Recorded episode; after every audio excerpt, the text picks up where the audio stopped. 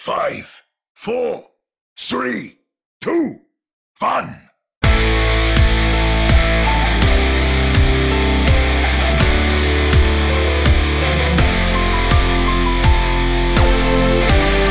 Welcome to another episode of the Ready Set Poem Podcast, your premier source and podcast for everything to do with the Toronto Defiant and the Vancouver Titans. I'm Chris at Lightforce, the voice coming to you with, when you are listening to this, a five year old baby force running around. That is right. It is her birthday on Wednesday. Joined virtually, as always, by Omni at Omni Stripe and Jordan at Sir Doctor JM. Welcome, gentlemen.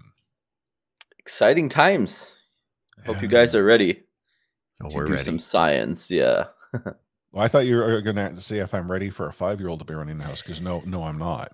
Five year old. I have a, a five month old, and luckily he's not running around. How does that work?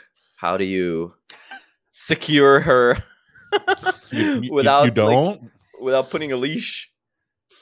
Uh, Yeah. we we ended up getting one of those little sort of like backpack bags that has like the leash on it when she first started to walk, Mm-hmm.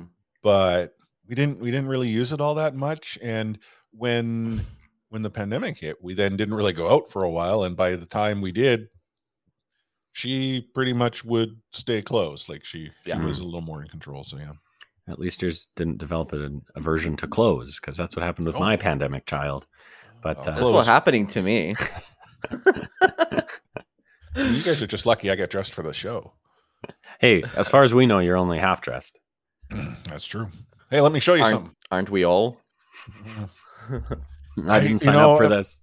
This is this is going to be a phenomenal show that we're already at this point where we're talking about clothing optional broadcasting. But it blew my mind when I learned that like the newscasters who sat behind a table often were dressed up from the waist up, but like waist down, it'd be like wearing a pair of like you know board shorts or like one of the uh, Vancouver like longtime Vancouver newscasters. His dog used to be underneath the desk for the entire broadcast. Like Hmm. stuff like that just blew my mind It's a very well behaved dog.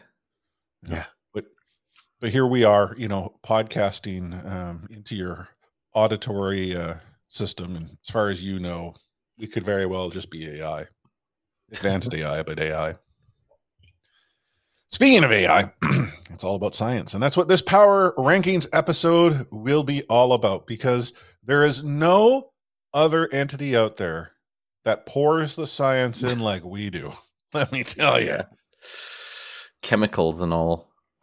yeah uh math trigonometry know, Ast- astronomy as well. You know, the stars need to align. astrology no, that that one doesn't count. you know we we we apply the hypotenuse to the you know vector of the the team's uh, logo and all that jazz I don't know about you guys. I just looked at the color of every team's aura, and that's how I ranked them. hey Well, that, that's pretty scientific. It's like the spectrum Science. of light, right? It's a form of science, I suppose. yeah.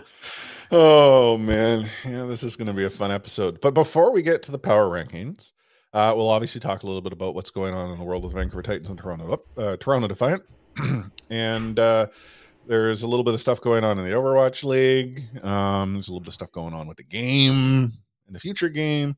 We obviously can't ignore that either.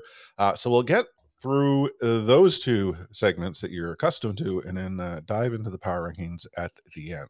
If you are here to listen to our power rankings, I have no idea when they'll be. Fast forward until suddenly we're talking about the teams and science a lot. We should point out that Chris put they will take approximately 3,000 minutes in our run of show. So be prepared. But those are always estimates. I say, like, oh, this segment will be 15 minutes, and 45 minutes later, we're we're busy talking about uh, the favorite video game that we played on an Xbox console growing up. You know? Something like that. It'll be a perfect listen if you're going, you know, driving your car coast to coast. Hopefully, uh, our sultry voices don't put you to sleep. Oh, Anyhow, uh, let's just start pushing this payload. Moving the payload. Join me. The Vancouver Titans, they're existing as they always have been. Though, um, was it uh, Seiko, I think, arrived? Uh, that was the last Titan to get to Vancouver. I was not aware he wasn't in uh, town yet. Uh, but uh, that does mean the Vancouver Titans are all in Vancouver. Uh, the same can't yet be said with the Toronto Defiant, but obviously we had already discussed how um, they're dealing with some, uh, I presume, visa issues. I don't think they explicitly said that's what it was. It was more like paperwork, things like that. But I presume visa is it. Um, but uh, I did want to talk a little bit about an update on having someone from the Titans and someone from the Defiant as a guest in an upcoming show. Uh, the Defiant got back to us to say that uh, their focus right now is fully on the start of the season, uh, but they'd be amenable that once sort of things you know get rolling, that maybe there be an opportunity to have someone join us. I totally get that. I mean, new game, getting the team together, that should be the focus. New team. Yeah, that too. Mostly. Well, you know, Primarily. Hisu, Hisu plus a cast of uh, newbies. and then uh, the Vancouver Titans, however, have not said a thing, which is weird, really, really weird, but then not. Like initially when when I reached out, and I reached out to a few people the, the organization, they were keen on, oh yeah, well let, let's make this happen, you know, closer to the season. Um, you know, right now, just still some questions need to be answered. And uh, we want to have everything in order. I'm like, okay. Then I hear nothing. I reach out, I get nothing. I reach out again to another person. They're like, oh yeah, no, totally. Um, we'll we'll get the the, the get someone on. No, no dice. Uh, I end up reaching out to Tim Holloway. He replies. He actually declined joining us for a segment, uh, which uh, we had hoped to have to to sort of bookend Adam joining us to talk about Toronto. But he had then said, "Oh yeah, no, let's get the coaches on uh, talk about the season." And again, silence. So, just so our listeners know, I am trying uh, to get you uh, their perspective, but um, you know, obviously, I, I can't force their hand. That all said, while we don't have anything that we can officially share yet, you may have noticed the RSP Twitter account was dropping the emojis, and then I was dropping emojis in RS or RSP Cord, in Titans Cord, and Defiant Cord. The guests that we are lining up for our show, and I will tell you right now, they are not with the Defiant, they're not with the Titans. We're still working those sort of you know two areas, and we will look to get someone from those organizations on our show. But we're we're aiming big. Did you get So- Elon Musk or something? Whoa, whoa, whoa, whoa, whoa, whoa. You weren't supposed to actually say that. See, this is why I don't like dropping these things and telling you guys and you know our, our little podcast host chat. Yeah, well, that's part of the reason why I'm already spoiling why he wanted to buy Twitter so badly because of RSP. Um, dropping the emojis. He's trying to shut us down. yeah, yeah, like that guy who tracks his, like that guy who tracks his flights. Apparently. Oh yeah, yeah. The the the M- M- plane bot or whatever it is. yeah, yeah, yeah. yeah. Um, but no, we we have. I mean, I, I am. It's not set in stone, but let's just say the wheels are fully on in motion, and it will be happening. Huge guest joining our SP. And lastly, this sort of came out uh, today. I didn't put it into the the rundown, but uh, Overactive Media, the uh, parent company uh, for the Toronto Defiant, uh, reported their quarterly earnings. Um, I, I sort of use that loosely because they reported a net loss. It was like 15.4 million, I think, is uh, if I recall what it was, something along those lines, Yep. which is a lot of money to lose, especially if you think in the you know presence of a quarter. But I would suggest people view these organizations in the lens of a startup. Uh, startups burn. They need to build to scale. They need to build their organization. And while I am absolutely no expert, I do know that there is going to be a period of time through this growth agenda where there are more expenses than are revenues. What we are seeing, though, is a trend towards you know profitability. I would not be able to tell you as to when. Uh, and as a shareholder myself, I own shares in in OAM, just like I Know own that. shares in Enthusiastic Gaming. Um, I am a happy shareholder. I own ten shares of each. Like, I'm not at the board yet. They haven't sent me the invite. Too bad. Soon, soon. It's all a matter of time. but uh but no i mean it I, I saw some chatter like oh my goodness they're losing money they're hemorrhaging and they're losing money i mean it, obviously i think they want to make money but uh, I'm not too concerned. And I think, based on what I've heard within the sports scene, there are many more out there that are reporting net losses, but that doesn't mean they're not paying their bills. There is funding coming in, there's investment coming in, um, there is a real appetite for this space. There was also a lot of, uh, I mean, in in my opinion, positive to pull from the earnings report. Um, it was really kind of interesting. I mean, I've never really looked too closely at an earnings report for anyone except for or until now when I was looking at this. And it's interesting because they actually break it down by their sort of properties that they own. So they break it out by MAD Lions, and they literally say slash League of Legends, Toronto Ultra slash Call of Duty League, Toronto Defiant slash Overwatch League. And I was surprised to see that because um, it, it gets pretty granular. But there was a lot of positive to pull out of uh, out of those. Maybe not a ton on the Overwatch League side. It was the the smallest, um, but a lot of growth to be found in things like their followers, um, you know, and social channels, which might seem insignificant, but in today's day and age, it's marketing, right? That's mm-hmm. how you get your name and your brand out there. That's how you draw attention, and ultimately, it'll it'll you know make you money. They've even got a section there on uh, their quote unquote premium partners and they just list off the brands that they work with. Um, so it, it was really RSP was on there, right? I'm just checking. RSP right was now. on there, right? Um, I oh, breaking up. Uh, can't hear. I see an R, I see an S, and I see a P. That's good enough for me. No, that's true. Mm-hmm. Could you imagine if if if RSP became a premium partner of anything? Not really. and that's the truth. the um you know thing though to take from it is there are positives like you know they're they're reporting a significant increase in revenue um they're obviously building towards a future like they are still moving forward with their esports facility i mean it's it's multi-purpose but we have to consider there are other spaces like the Philadelphia Fusion and Comcast who sort of said we were going to build this. We had, I remember at the grand final, the shovel mm-hmm. went in the ground. We're digging. We're not digging.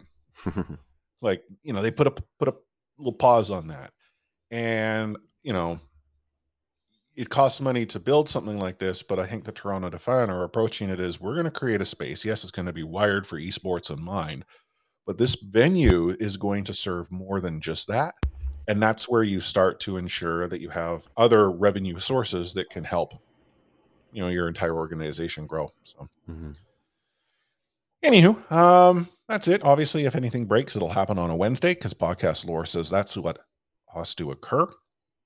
But uh, rest assured you'll hear about it in uh, rsp discord and the rsp twitter account will will light up if anything big drops between now and uh, next week. Mm-hmm. so payloads when pushed it's time for us to dive into the fray.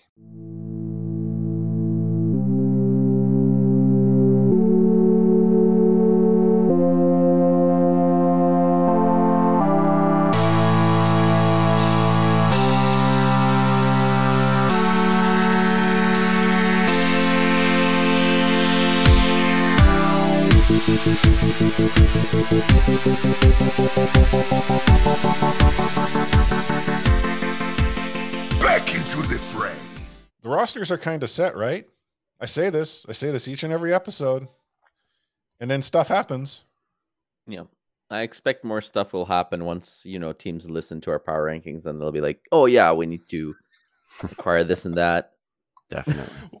well, it's like my my first point in the rundown under the rosters are kind of set. Cheng done? oh, yeah. Mm. Oof. Like, the rumor is that Chengdu or Chengdu, the the um, team is possibly pulling a Valiant in so much that they're going to release a roster like completely. Uh, there are only rumors. Nothing has happened at this yeah. point, but there are many different sort of places that are reporting this, and they are talking to, I think, different people. Hmm. So whether is smoke there tends to be yeah. fire. And if this were to occur, like one, I can't imagine that the league can can not react to prevent this in the future. Like or not prevent it, but structure things to ensure more stability this late in a in an off season. Um, but it's from what I have read, financially driven. Mhm. And the thing about the Chengdu Hunters is that they're making this decision based on you know poor financials. They're not the only team based in China who's been reporting poor financials. Like the Hangzhou Spark uh, parent company apparently reported a billion dollar loss. Right now, that's not just the team; it's the entire operation. But Right. you know, eh, if that is true, and I'm I'm sort of relying on on information that I've seen uh, shared in in both Defiant Cord and and uh, off of uh, off of Arcal.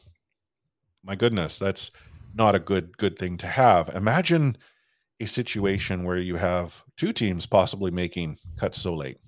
Like it, it impacts your competitive, you know, nature within the region Mhm. um, for one, um, let alone within the league.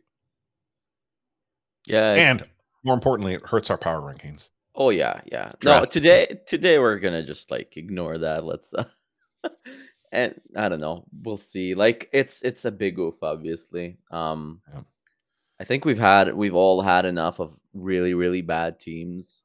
Um and this season were pr- was probably about to be the stackest is is that even a word? Probably not. The stackest. stackest by far yeah uh, and hopefully they somehow survive this um, in their current form somehow i know i'm like hoping here but uh, we never had such a thing happen and the most unfortunate part is how close this is to the beginning of the season so uh, it's gonna be a wild ride and and hopefully you know uh, things don't really go as bad as as we expect them to but I don't know. Like it's it's money, right? That's what drives everything. Um, I'm not sure what's what's going to happen.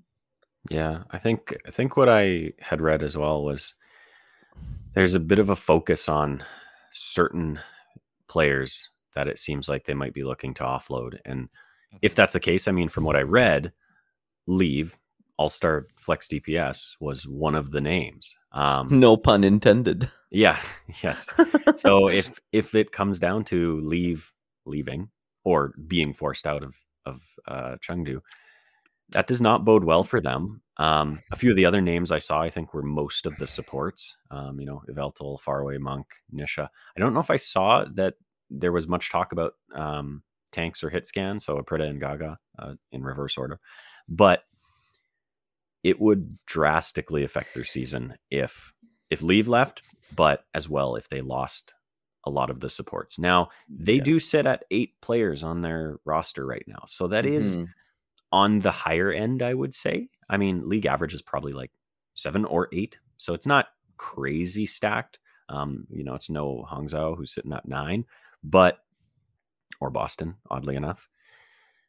But it, regardless, you know, if they lose, if they lose one of those players, maybe not that much of an impact. Once they start losing two, maybe three, then we're getting in some hot water here. Yeah, leave also. Uh, if it's a matter of money, I'm sure he's paid like two or three of the other people that they have on their league MVP. It'll be uh, a big blow for sure. Yeah. Leave to LA Valiant. That's all I'm going to say. They do need a flex DPS right now. Yeah, yeah. And plus, I think they are still the only team that runs a completely Chinese roster. Oh, I don't know. And I think so. Yes, they are. Um, and that would also be like an interesting turn of events. Like, where do they go? Like most other teams are already set. Mhm. Uh, yeah, we maybe maybe Guangzhou, but like we already mentioned, like what's the financial situation is r- like there, and then Mhm. obviously, uh, with visas and things, I, I don't think there's a lot of of of you know of potential uh places, but yeah, it's it's it's very sad. Poor Mhm. panda. The you know thing to consider you know throughout all of this though is that if it is money related, uh, the teams like if they're going to b- change their roster, they're buying out those players. They're paying money for these players to go away, True. albeit probably less, presuming their contract is is the standard uh, player contract that's available. but then you have to pay league minimum at you know at least to those players who you're going to bring in. Mhm. So I I mean, how it, I'd have to ask, like, how much are you paying these players you have on your roster if you're going to make such a drastic change? Um, I don't know, and maybe they're being paid really well, but like, did someone mess up? Did they not look ahead? Were the was the parent company not in communication with the the team? Like, there are there are many questions. This is like I, I look at like sort of what happened with the Vancouver Titans is completely different. You had a a fracture between players and management. You look at what happened with the LA Valiant, and you had an owner who was like, "Nah, we're actually not really interested in this anymore," and they found a partner who wanted to go in an entirely different direction. Um, so that you can cer- again, I mean, that's doesn't discount what occurred. It was horrible, especially the timing of it. But now we're seeing something completely different where it's all within the team. Like, Yeah.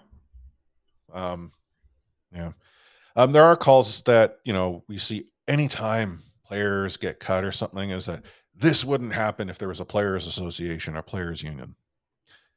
I need to stress while a players association or players union is in my opinion a good thing for this league to have for the players to organize and have sort of a collaborative representative force it doesn't stop this from happening. All that that association or that union would look to do is set the parameters as to which teams and players interact. And what that means is what we know as the standard player contract. What would that be? What is the framework there? A team can still make the decision based on the terms of the contract to say we're going in a different direction and there will be language that allows for for that to happen. Mhm. so anyway um chengdu isn't the only one though shaking things up. The florida mayhem um, have made a couple of changes. So uh, mirror was uh was thanked for his contributions to the florida mayhem and uh was cut. Um the rumor is that XZ might be who will be replacing him. Um, we know XZ signed a contract. We know XZ has said he's not, you know, completely focused and sticking to the Asia region. Is just where his preference happened to be. Yeah. We do not know what team he has signed with. It could be Valorant for all we know.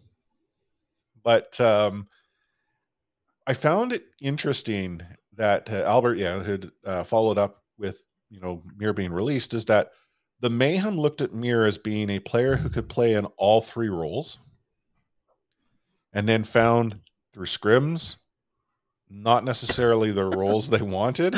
Uh, Like, eh, like okay, cool. So you brought a player in to the specific position, and you wanted them to be able to play everything, but then you decided, oh no, not really working out. Like, Yeah. that part blew my mind. Play everything. yeah. Like those comments that they made after releasing him, they kind of threw him under the bus, really. I, Yeah, we brought him in to do all of this. He didn't do it. yeah, it But was, we're pretty sure he's going to be valuable on a team who's looking for a very versatile player. Like, yeah, it's odd odd phrasing really um about xz yeah that'll, that'll be cool seeing him again he hasn't played in a while i think he was in contenders i think um it's kind of odd not, not seeing him in, in, in dallas of course when he goes uh, back but yeah if if he's even at 80% that's an upgrade over mirror so Yeah, as a as a Florida fan, I would love to see Eggsy coming coming to Florida. Um, Hmm. That would that would make me real happy, almost as happy as That's Kareev going to Florida as well. when you guys did your rankings, did you factor in that possibility? A little bit, a little bit. I, I I didn't find it moved it too much for me, but Okay. yeah, I mean, we'll get into the details, and I was just curious. sure, yeah. I- Yeah. well, I it's on the spreadsheet, right? Well, I saw that. I saw, and you had added a a because you know me, I'm like, oh, I don't normally like talking about rumors. Well, there's a legend Um, there. I I, I know, added- and you added heavily rumored. it uh, it definitely shifted them. I think one spot upwards for me, Okay. um, which is interesting given who it bumped them above. But um, Mm. overall, there were only a few teams, uh, maybe even.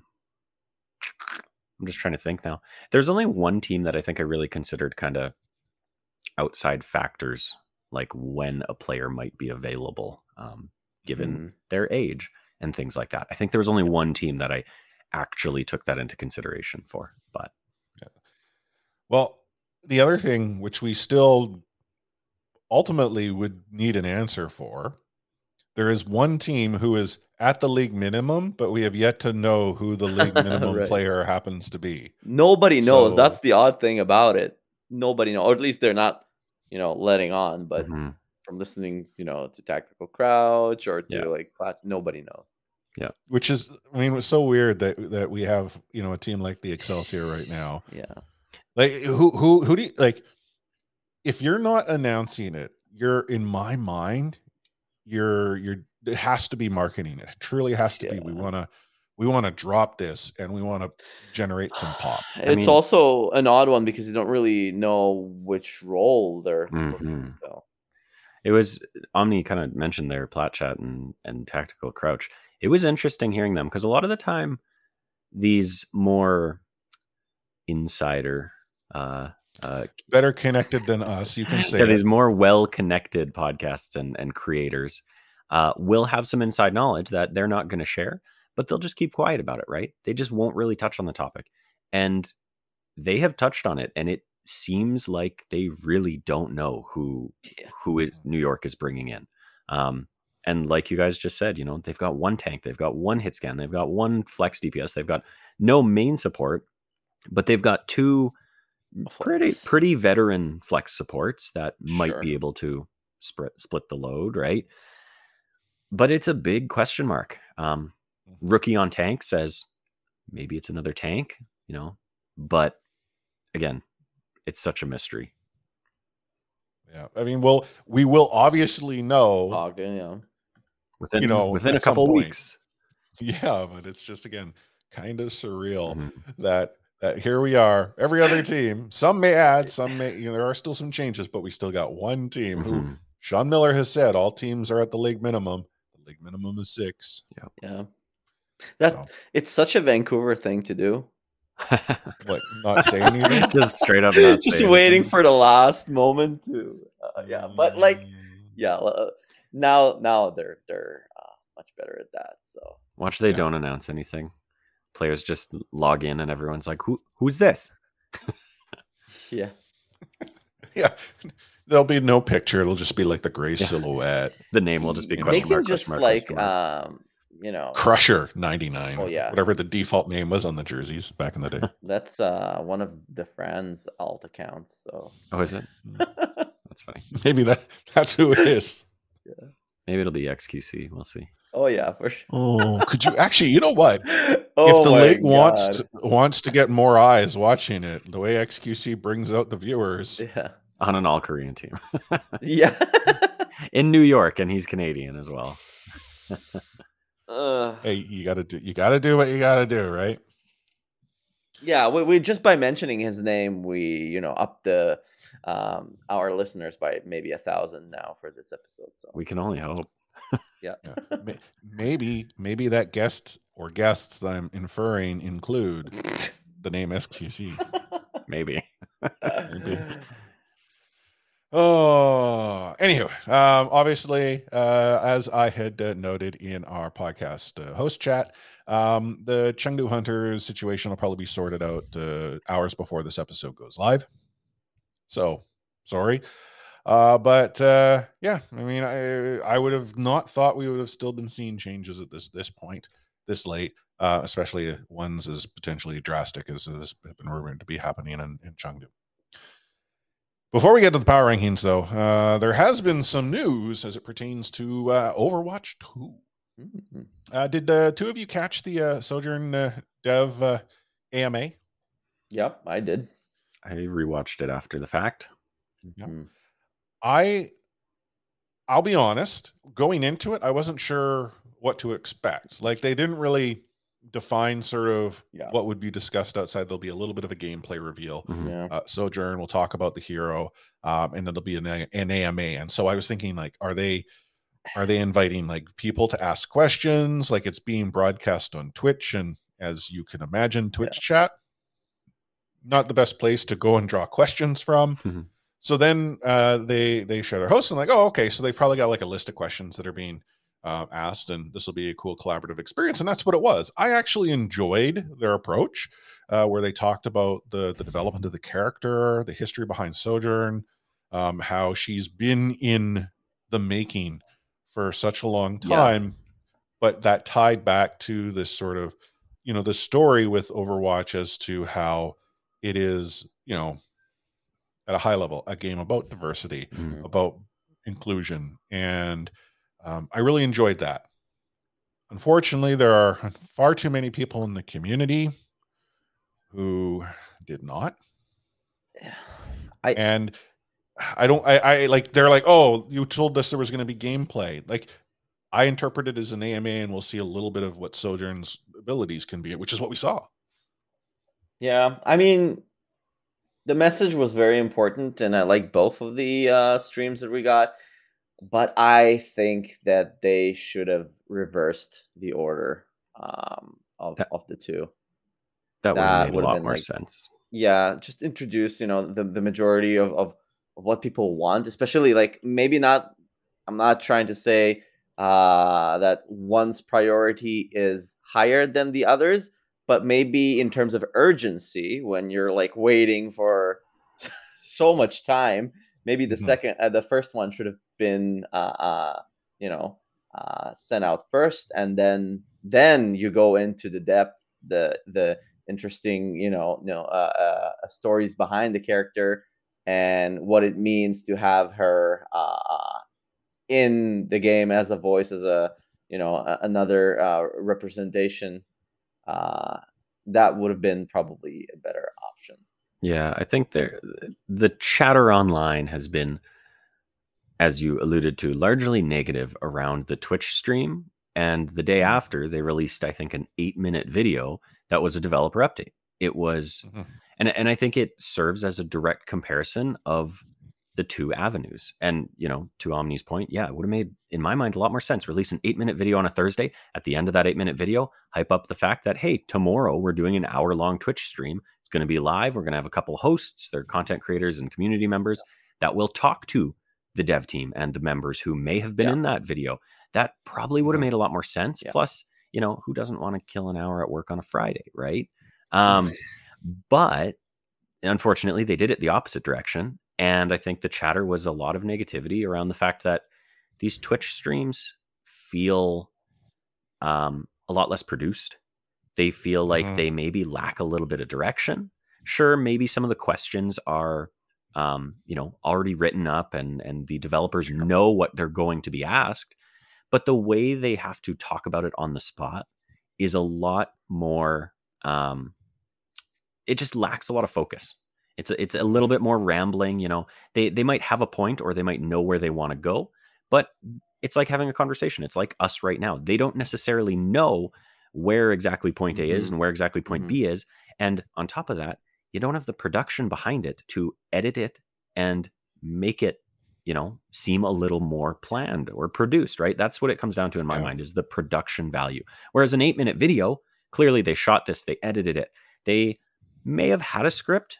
I don't think they did. It didn't seem like they did. It did seem pretty casual, but I think there's a lot less pressure when you're not doing it Yeah. live. And that shows in how comfortable the two uh the two um I forget both of their names, but the two who spoke um were in that developer update.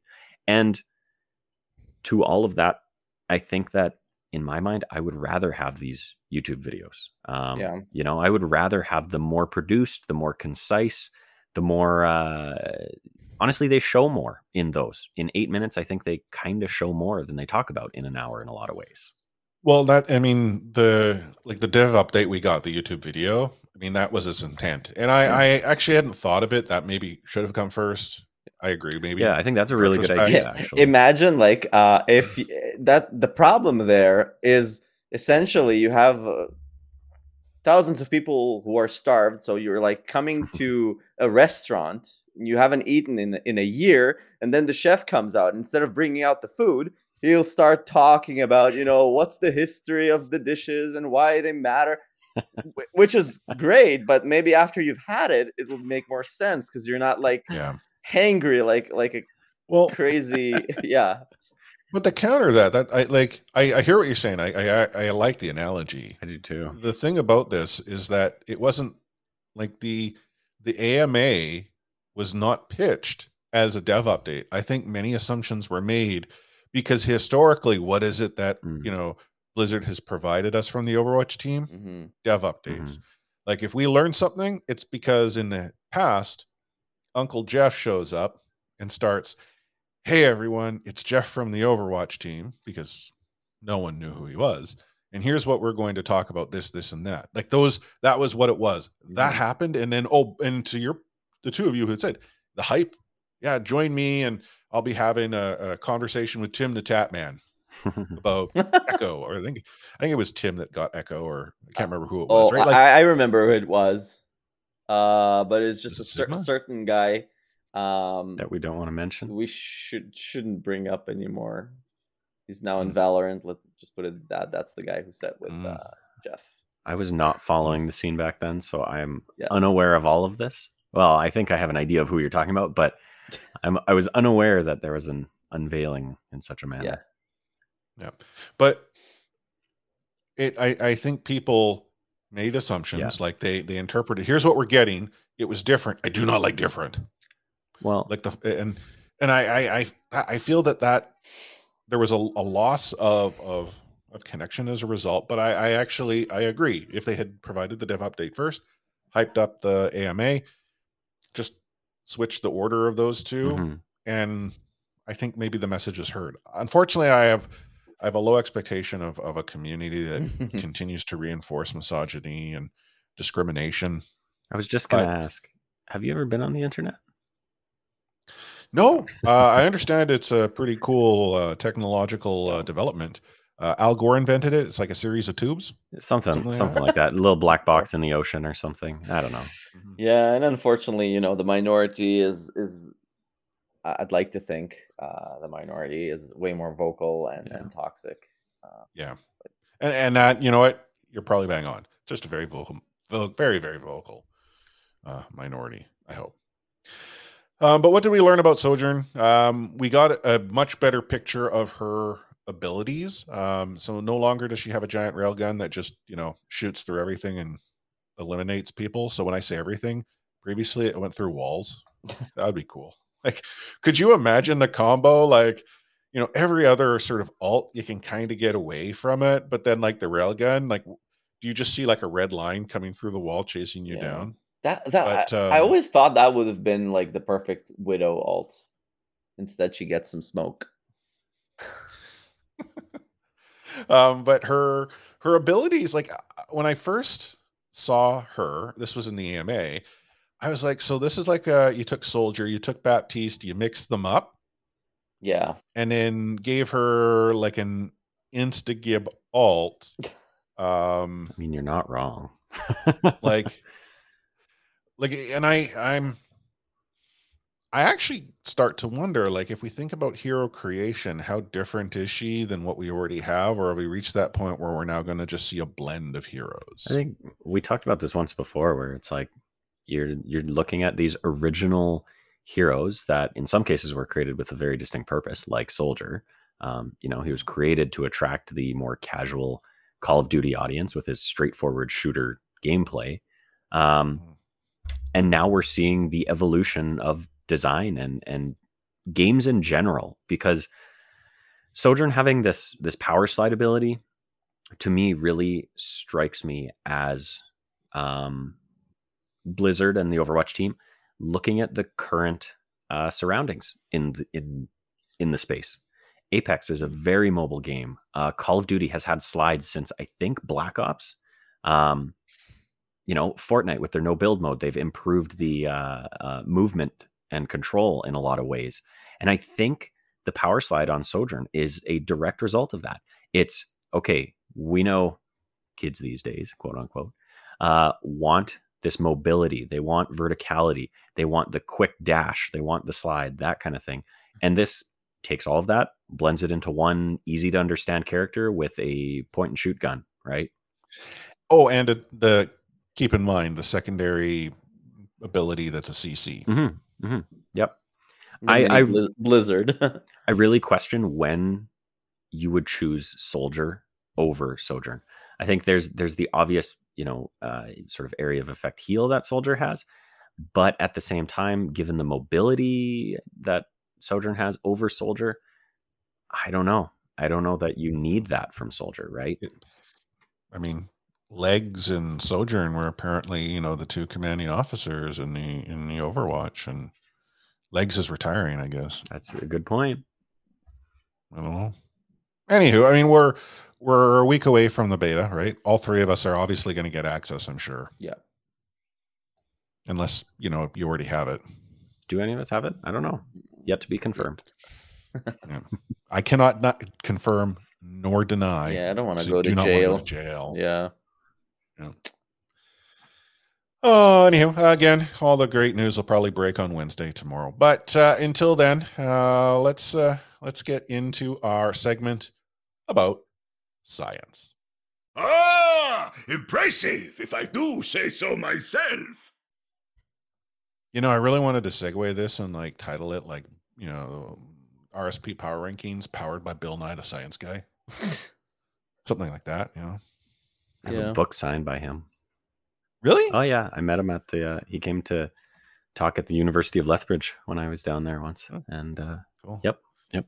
Bill, Bill, Bill, Bill, right? Like, I mean, you think about the Overwatch League, there's the Jeff song, right? You know, Jeff, Jeff, Jeff, Jeff. They could just transition it to Bill, Bill, Bill, Bill. Anywho, we are here with their annual Ready Set Pwn Power Rankings powered by science and more science and all the science that can possibly power power rankings with. Yeah, let, let's welcome all the listeners who skipped everything that came before. exactly. forty minutes You missed eh? out. If this happens to be the very first time you've ever heard of the RSP Power Rankings, or maybe you, you are a recurring uh, visitor to the RSP Power Rankings or one of our longer term listeners, this could very well be a refresher. The way we go and we approach the power rankings is through a pure metric of secret sauce and proprietary programming and scientific formula that the three of us then apply to all 20 franchises in the league. And then we combine those into an averaging formula that spits out ranks 1 through 20 now there is a requirement for some flexibility because it's not as easy to simply say 1 to 20 at the get-go so we give ourselves a little bit of room we then apply a classification the classification is where if a team falls into that area they're they're generally within that space our three classifications from top down are the playoff classification. That's teams one through six. These are the teams that we expect to be in the playoffs. The wild card classification, teams seven through 12. We expect these teams to potentially be in the playoffs. They're sort of, you know, that uh, tier break in some respect. And then there are the uh, out of playoff teams, teams 13 through 20, who we don't think make the playoffs. Now, uh, just want to point out the Overwatch League doesn't conform their playoff picture very well in line with our not power rankings. not which is- anymore. which is a problem, but we've kept it the same just because. Now, in each of these three classifications, we then take it a step further. We apply tiers, and these tiers are broken into chunks of three, save for the two teams at the bottom. Uh, so, top down in the top tier, it's the contenders and the almost there group. They're the playoff classification tiers. The wild card classification contains both the pretenders and mediocre city. And the out of playoffs classification includes the quote unquote upside, the GG easy, and the last two reported for throwing. Yeah, and while I'll these while these tiers exist, we are still ranking them uh, even within the tiers. So the order matters. I, loosely. Yes, It all matters. You live and die by your success. That's true. that's right. So, myself, Omni, Jordan, the three of us independently put together our power rankings. We used, again, all the different formula and secret sauces and everything to make things happen. We bring that together. This today is the first day that the three of us has seen each other's rankings in their entirety. And then uh, Omni, who is the uh, the scientific mind of the show, he then takes it a step further and spits out the uh, RSP rankings, uh, which is what you'll see us publish uh, in uh, in social and on Arcow and and on all that jazz. So, I think we've got everything explained. Let's get into the specifics. Starting from the bottom, as we always do. Team number 20, the London Spitfire. Unanimous. That is right. All three of us unanimously said the London Spitfire are team number 20. They are reported for throwing. And Yeah. last year, there were many people who told us, I can't believe you did London dirty like that. Because we, we had them near the bottom last year. They weren't at the bottom. The difficulty that I had with the Spitfire is I don't feel they've improved. So, how do you elevate? Yeah. Yeah, it's it's not even the the fact that how uh, how much did they improve. I think uh, most teams did. It's just that a lot of teams improved way more, and it's kind of like um, you know you get a pay raise and you're happy about it, and it's like three percent. But then you realize that inflation is like seven percent, and you realize that you're actually going uh, backwards, and you're not really Yeah. earning like you did before. And what can we say about the Spitfire? Uh, they had some interesting additions.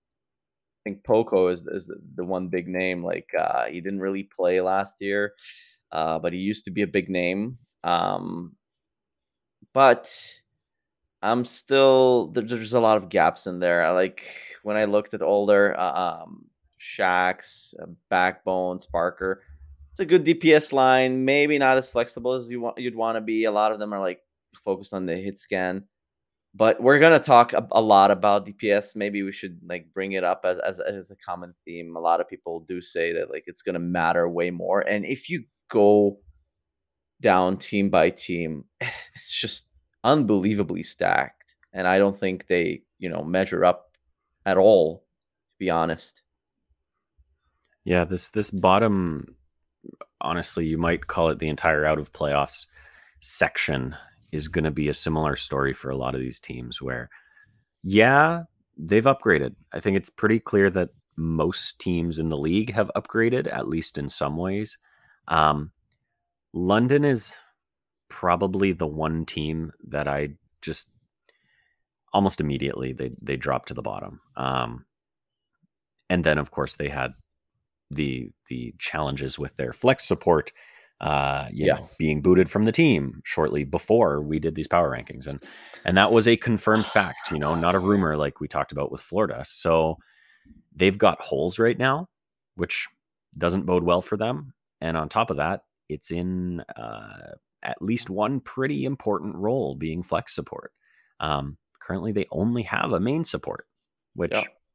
which most teams are stacking on flex support um, and some teams seem to not even be going with main support at all. So hmm. it definitely puts them in a tight position.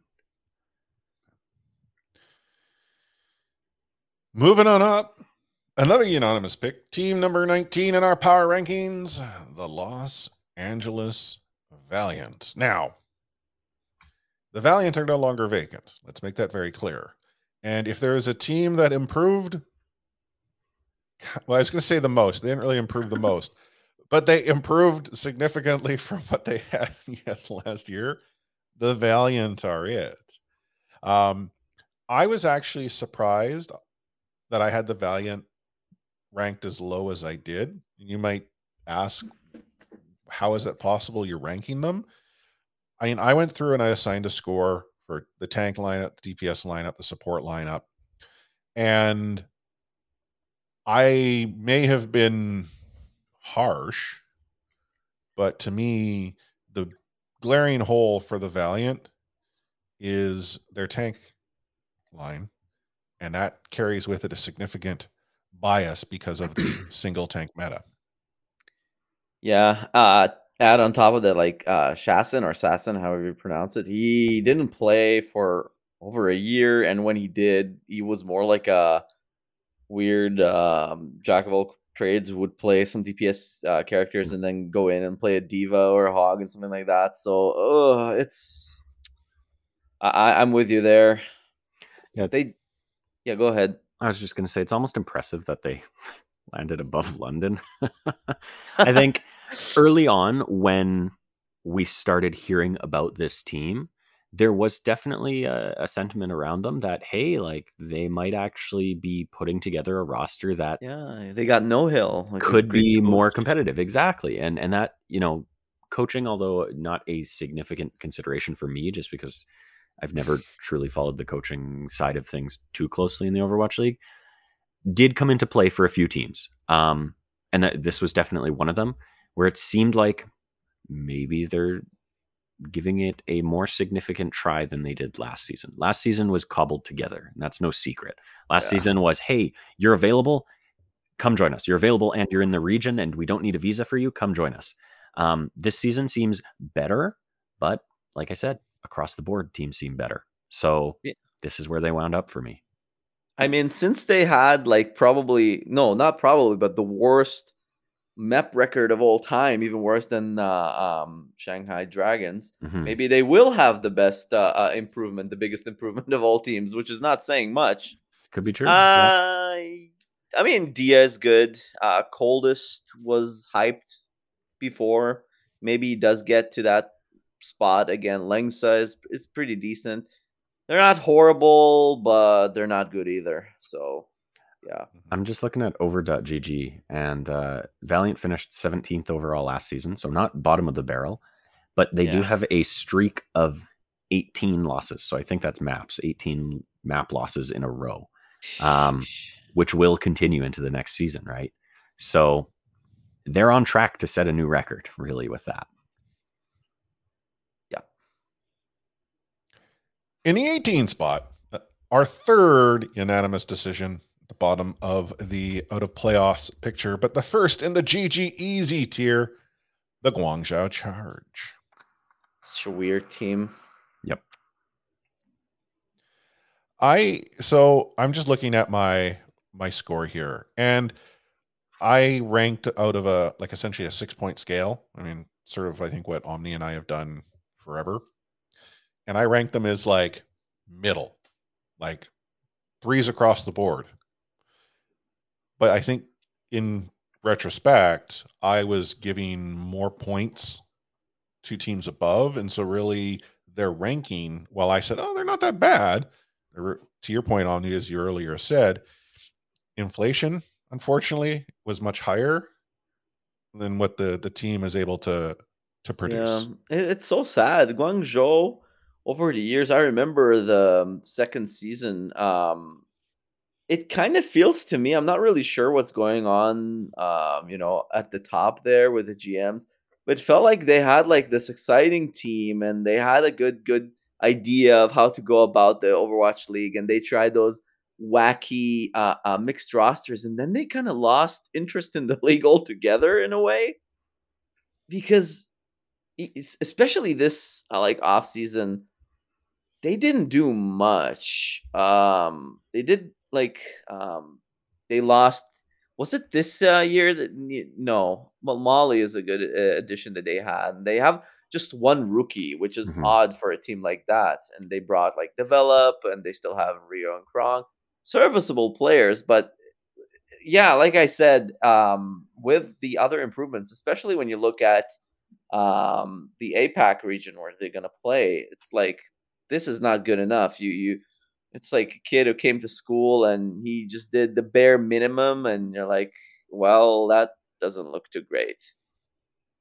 Yeah. Like may- maybe maybe they knew more than everyone and maybe that's the team that will pick up the the the pieces falling off of uh uh Chengdu but just looking at their roster right now there's nothing there to be like super excited about. Yeah. There's there's a few players that I at one time might have liked. Um, I know Krong in the past was seemingly uh, seemingly a top contender and on the tank right. side, but last season didn't really show that too much. Um, mm. Choi Sawan, I'm overall not really too impressed with, um, just I, in general. Um, yeah, Eileen. Again, it seems a little bit like once upon a time. Some of these players were in the upper ranks of other players in that role. But overall, um, not a ton that I am impressed with on this team. Develop coming over from Shanghai. He was signed with Shanghai last season, Sure. although I don't know if he played for them at all. But uh, maybe he got some good experience uh, scrimming with them or just being a part of that system. So maybe that's something to look forward to. But I mean, like you said, Chris, we we all all three of these teams we've talked about so far, we all had in the exact same position, Mhm. 18, 19, 20. Yeah, I don't think you did with the the lineup they that they have there over and so yeah. Team number 17 in the GG Easy tier. RSP has the Florida Mayhem. Myself and Omni, we had the Mayhem in this spot. Jordan, however, was a little more, uh, you know, encouraged by what he was seeing from them. Had them up at 14. So, Jordan, why not I defer to you? You had them higher than Omni and I. I had them higher. Um, I took a bit of a closer look at the rookies, and overall, I liked what I was seeing. Um,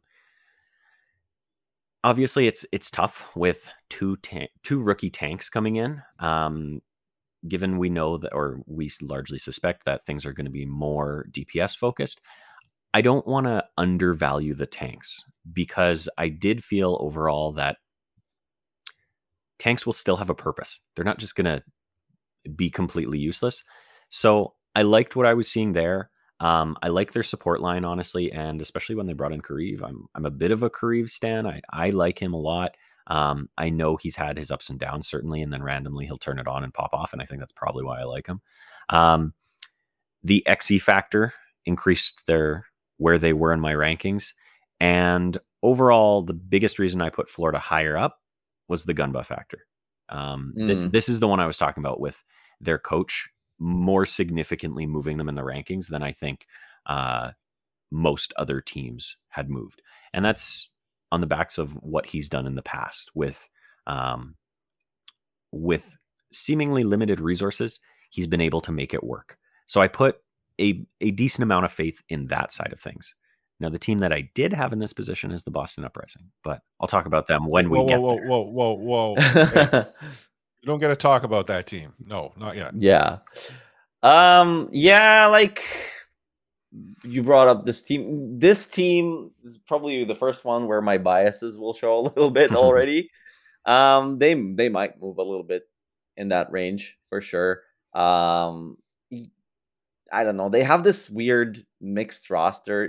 Gunba might help that, but right now they have a collection of, of, of players from all over and and I feel like before it might not have been the plan.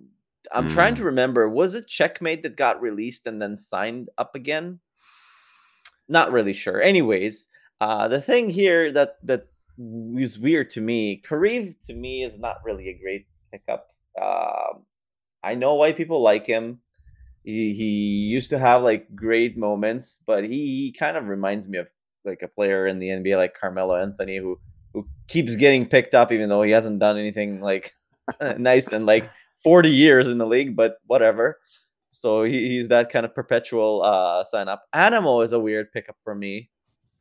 Ah, that's another blast from the past. It feels like this is the most uh while it does have like talent, uh more more so than the teams that we've already mentioned, and maybe even more than the other teams that are gonna follow but I feel like there's no plan Hmm. in this construction. I feel like everything was haphazardly collected. Oh shoot, this maybe it's a team where things didn't uh, uh, uh, fall through like they wanted to. Like also they lost Yaki, which is a huge blow uh, to them. But mm, what else do we have here? Adam and someone.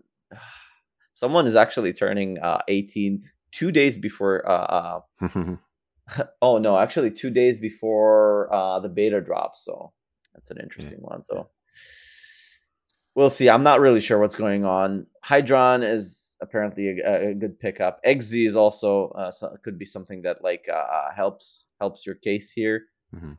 It's just that like this team relies too much maybe on the unknown factors or not really sure what's going on. Uh, but maybe they can go higher. I, I I, I I don't I don't really have as much faith in them right now. Uh, to answer that earlier question, Checkmate was uh, released and then re-signed. Yeah, he so got brought back. About a month Exactly. later. Um, so this is the first team that get punished based on my extremely scientific approach of if I don't know the player because you happen to be in the tier two scene. If you're a rook, that was a dash. Like it was, and it's not a, not me trying to suggest that they're not going to go and pop off. It's just that I have nothing to work with, and I wanted to avoid, you know, potential name recognition. Like Adam, for instance, getting his opportunity in the Overwatch League, having his last opportunity so viciously ripped away from him, right? That name recognition alone could influence me because again, I don't follow that tier two scene. Because I've also placed the tank line higher. This hurt Florida. Yeah. This is why I Mm. sort of I had to score. Yeah, the, the shock fans are gonna love your ranking.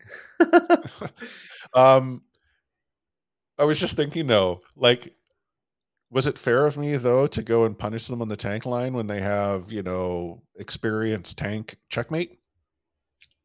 I mean, checkmate got an opportunity. as a Uh, tank in their I guess season. maybe maybe as a Doomfist. I don't know. Well, I mean, it- it- okay. I don't mean to joke about it, but their approach to Mira was like we brought him in because he could play all three roles, and it didn't work out. Maybe checkmate. They brought him back for the same reason. We know he can play two. It does make know, me maybe. wonder. Yeah. This why does Bumper not have a team? Because Bumper can play it all. Very true. yeah, but yeah, I mean, I I didn't factor in Xe. Um, I think if Xe's actually on the team, I probably elevate a little bit more. sure, that's fair. Um, and I, I I think honestly, when I look at this, I I punish them so hard on the tank line that brought them down. No XE factor tank line hurt them just because of my crazy formula. Um, I like the Kariv edition, but from what I understand, the Kariv edition is more of the uh, band aid Yeah. until uh, Sir Majid is is I eligible.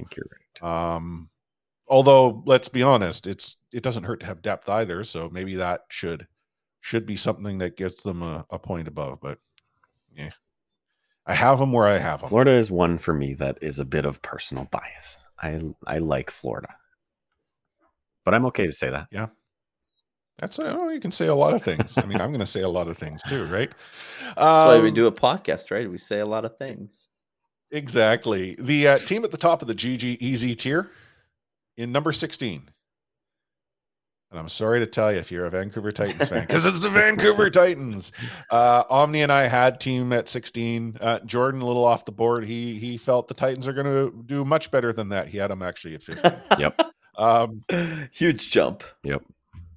So, Jordan, I'm going to defer to you again because you're the one who's out of line with the, the two of us. Uh, what was it that that gave you confidence in the Titans to be ahead of, well, the team that we'll get to in a moment? Without revealing who the next team was. Um, I mean, you can reveal no, that's okay. That's okay.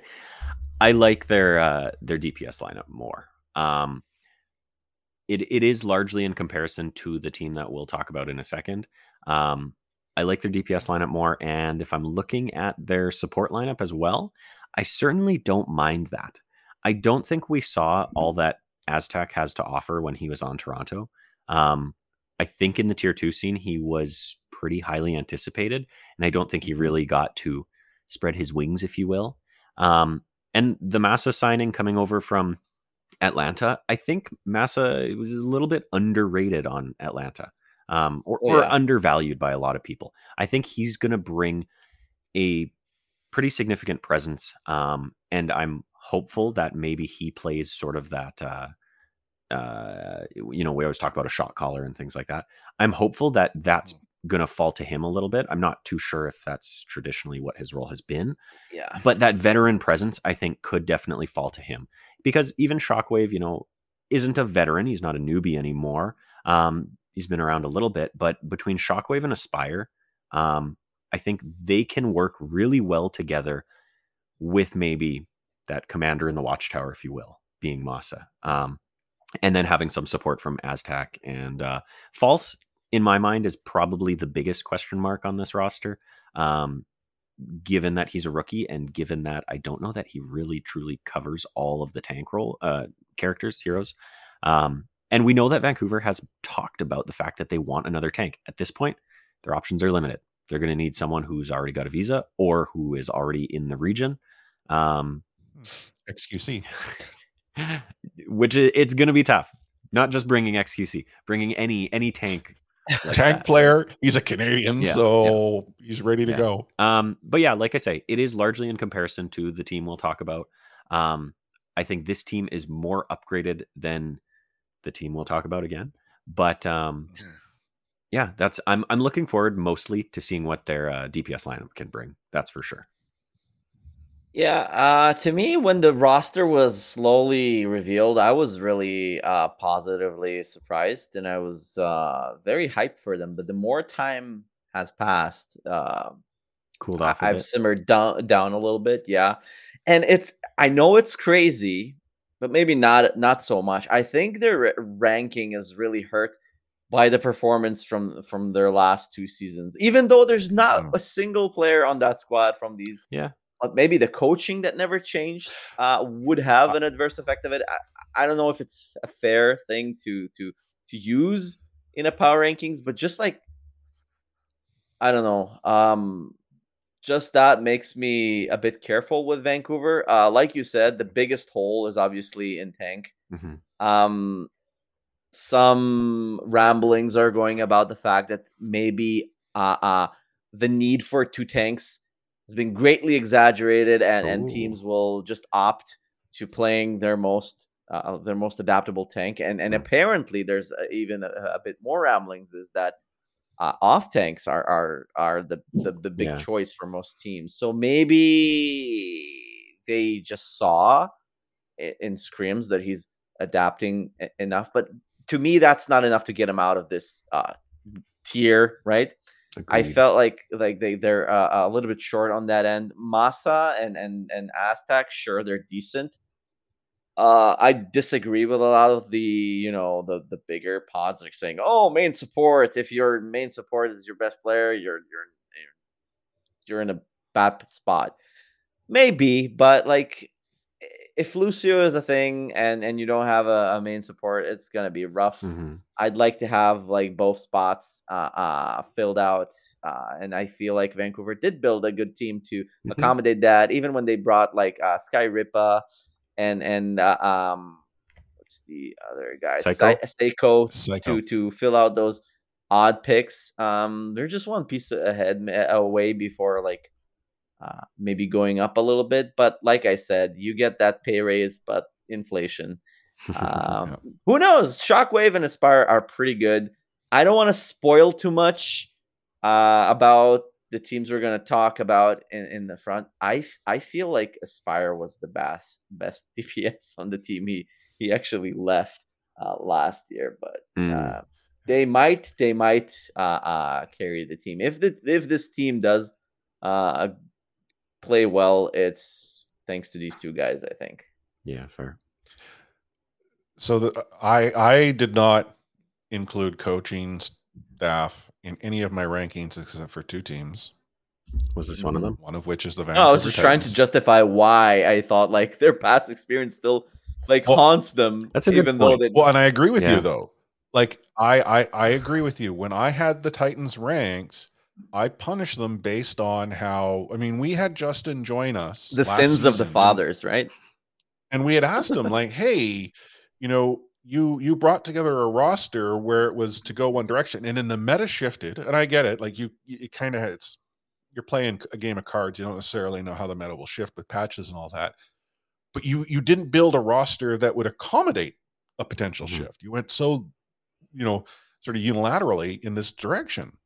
What did we see last season? We saw a commitment to a game plan for the sake of what seemed to be a commitment to a game plan. And I just feel that, you know, if you, you can't seem to learn or evolve on that end, that actually could potentially hold back really good players. Um, so that was where I felt the Vancouver Titans, you know, having built up the team, were paying this tax. Mhm.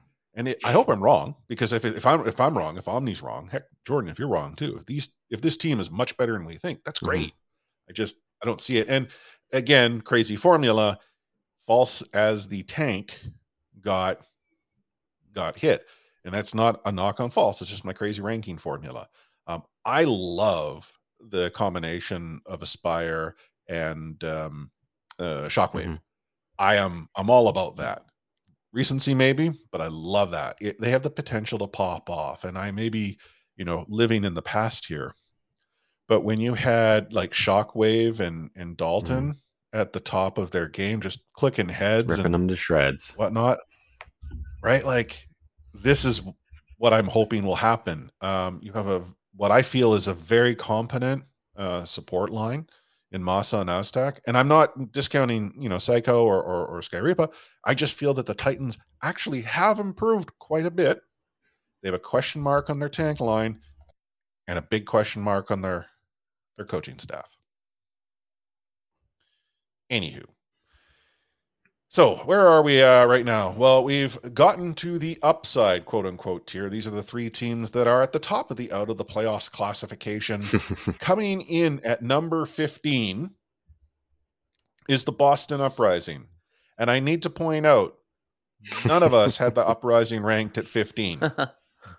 I gave the Uprising a bump up to 12. Omni also had them at 12. However, Jordan, he ain't a fan of the Uprising. He had them in at the 17 mark. And based on, again, how the averages all work out Yeah. between all of the rest of the rankings, I pulled them down. Boston comes in at 15. Yeah. So, Jordan, I hate That's okay. you seem to be the outlier. You're going off board here. No, that's So good. why That's do you good. hate Boston so much? Why do I hate Boston so much? Um, so they don't have Kariv. They don't have Kariv. That's right. um, no, so I look at Boston, and the only standout I see is Striker. High potential that we're not going to see the same striker that we've seen in the past, given he's not surrounded by the same squad he was previously, nor the same system he was previously in any way, shape, or form. Then Season one though. Oh, okay, fair, fair. And and again, as I always say, I was not watching back in season one, so I'm basing it solely on his performance with San Francisco. Really, um, that is where he was, right? Yeah. yeah, yeah. Okay, just make sure I'm not crazy. That was a sanity check there. Well, that doesn't that doesn't guarantee that. Just I know, I know. Sanity, yeah, exactly. a good point. Good point. Um, another part that I have some serious concerns about is the late signing of Itzal uh, to the tank line. hmm I think that's indicative of problems on the tank line. Most teams uh, do not have three tanks. The only other team that we see with three tanks is Hangzhou. Um, and I think that has a high potential to say that they were having problems between Marvel and Punk. Um, maybe one wasn't performing on certain characters and the other one doesn't play those characters, something like that. But I think that them bringing in a third tank this late indicates problems on the tank line. Because of that, I mean, looking at the rest of them, I, yeah, I've heard that Valentine is is you know cracked and and has a high potential there. That's not what we've necessarily seen. And then, I mean, the other sort of area that jumps out to me that people might be a fan of is Crimzo. Um, I was never too big on Crimzo. There were rumors of him going to Vancouver, I think, early on, and I'm happier seeing Aztac, who again, I think we haven't seen his full potential. I don't know much about Skairipa, so I can't really make that comparison. But Crimzo is the only other one that I think is a standout to me, and I'd never thought too much of Crimzo when he was on Houston. So those are my thoughts. Mm. If I can interject, You can't. on the Itzel signing. I don't necessarily view that as a bad thing as you Okay. Because I you, you you you raise a fair point. Could it be that they're needing to bring in a third person because personnel wise they just haven't found the makeup to have a player work within the strategy they're working with? Sure. But based on what I've sort of been overhearing over at the weekly uprising and and those who follow the the the Boston uprising as a team, it's all was more of a Motion. yeah like it's a we we we seize potential we want to enhance our bench and that's how we're going to approach it um so for for me yes he's a rook there's a there's a dash there but they have uh you know uh punk and and uh, it's marvel i think is the uh the other tank right Yeah. um yeah so like i i don't I'm not concerned. I mean, I could be wrong. You could be right. We won't know until obviously see we see Mhm. them play. But then when I look at you know another player you brought up, Crimzo, maybe you're not so big on him, and I'll, I don't necessarily think he is the the end all or Mhm. be all, but he brings a level of confidence and swagger that good teams have to I can see that. possess. And last season, I was so high on the Boston Uprising, and there were these glimpses of potential, and then the Uprising would find ways to lose. And I feel that was because they didn't have the confidence in their own ability to to capitalize, take advantage. And I think Crimzo, presuming he's in and acts within that capacity, will sort of I mean it, live by the sword, die by the sword, but still it gives the the uprising something they've they've lacked. Anyhow. Uh, yeah. Uh, It's all apparently the rumors about him is that he's a great Mauga player. Oh, but uh, I don't know. Like with Striker, of course, is uh is like a cheat code on a tracer, and if she is good, that's gonna win you uh games by itself. Uh, Valentine's was pretty good. Crimzo, Crimzo's pretty good. I think is better than Kariv, but like I'll keep it to myself. But uh, yeah, I haven't ranked them uh, that high myself, but I think at least they have like a lot of holes covered, and and we should see some decent results from them. Not gonna expect them to do you know go into the playoffs or anything like that, but I think they're they're gonna be competitive and and with the you know the striker edition like uh already talked about it a little bit um might be good might be good it's it's a little odd to see them with nine players for Mhm. sure maybe it's a sign of, of issues uh time will tell Coming in at the 14 spot, the Philadelphia Fusion. How the mighty have fallen. Now, it wasn't unanimous. It was I mean, close. Unanim- unanimity. It was close. Um, myself and Jordan had him at the 13 spot. Omni had him at the 14 spot. Again, averages 14 is where they land. quick maths Um, I, I- this was this is a team, and I, I th- so there was there were three teams that I was moving around the board quite a bit. So I, I probably started, you know, cooking the the formula because you know that's totally legit with the scientific uh, process we're using.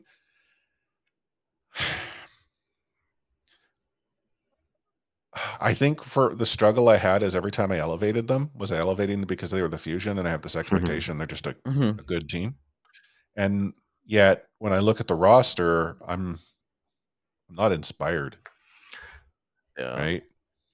do they Like- still have like visa issues uh Well, I'm no, because I believe they they're, they're they solve that by just not having anyone that needs a visa right from you know what I understand. I like I'm I Fury, uh God, Carpe, I have confidence in them. MN3 Zest Vixa, I don't know enough about.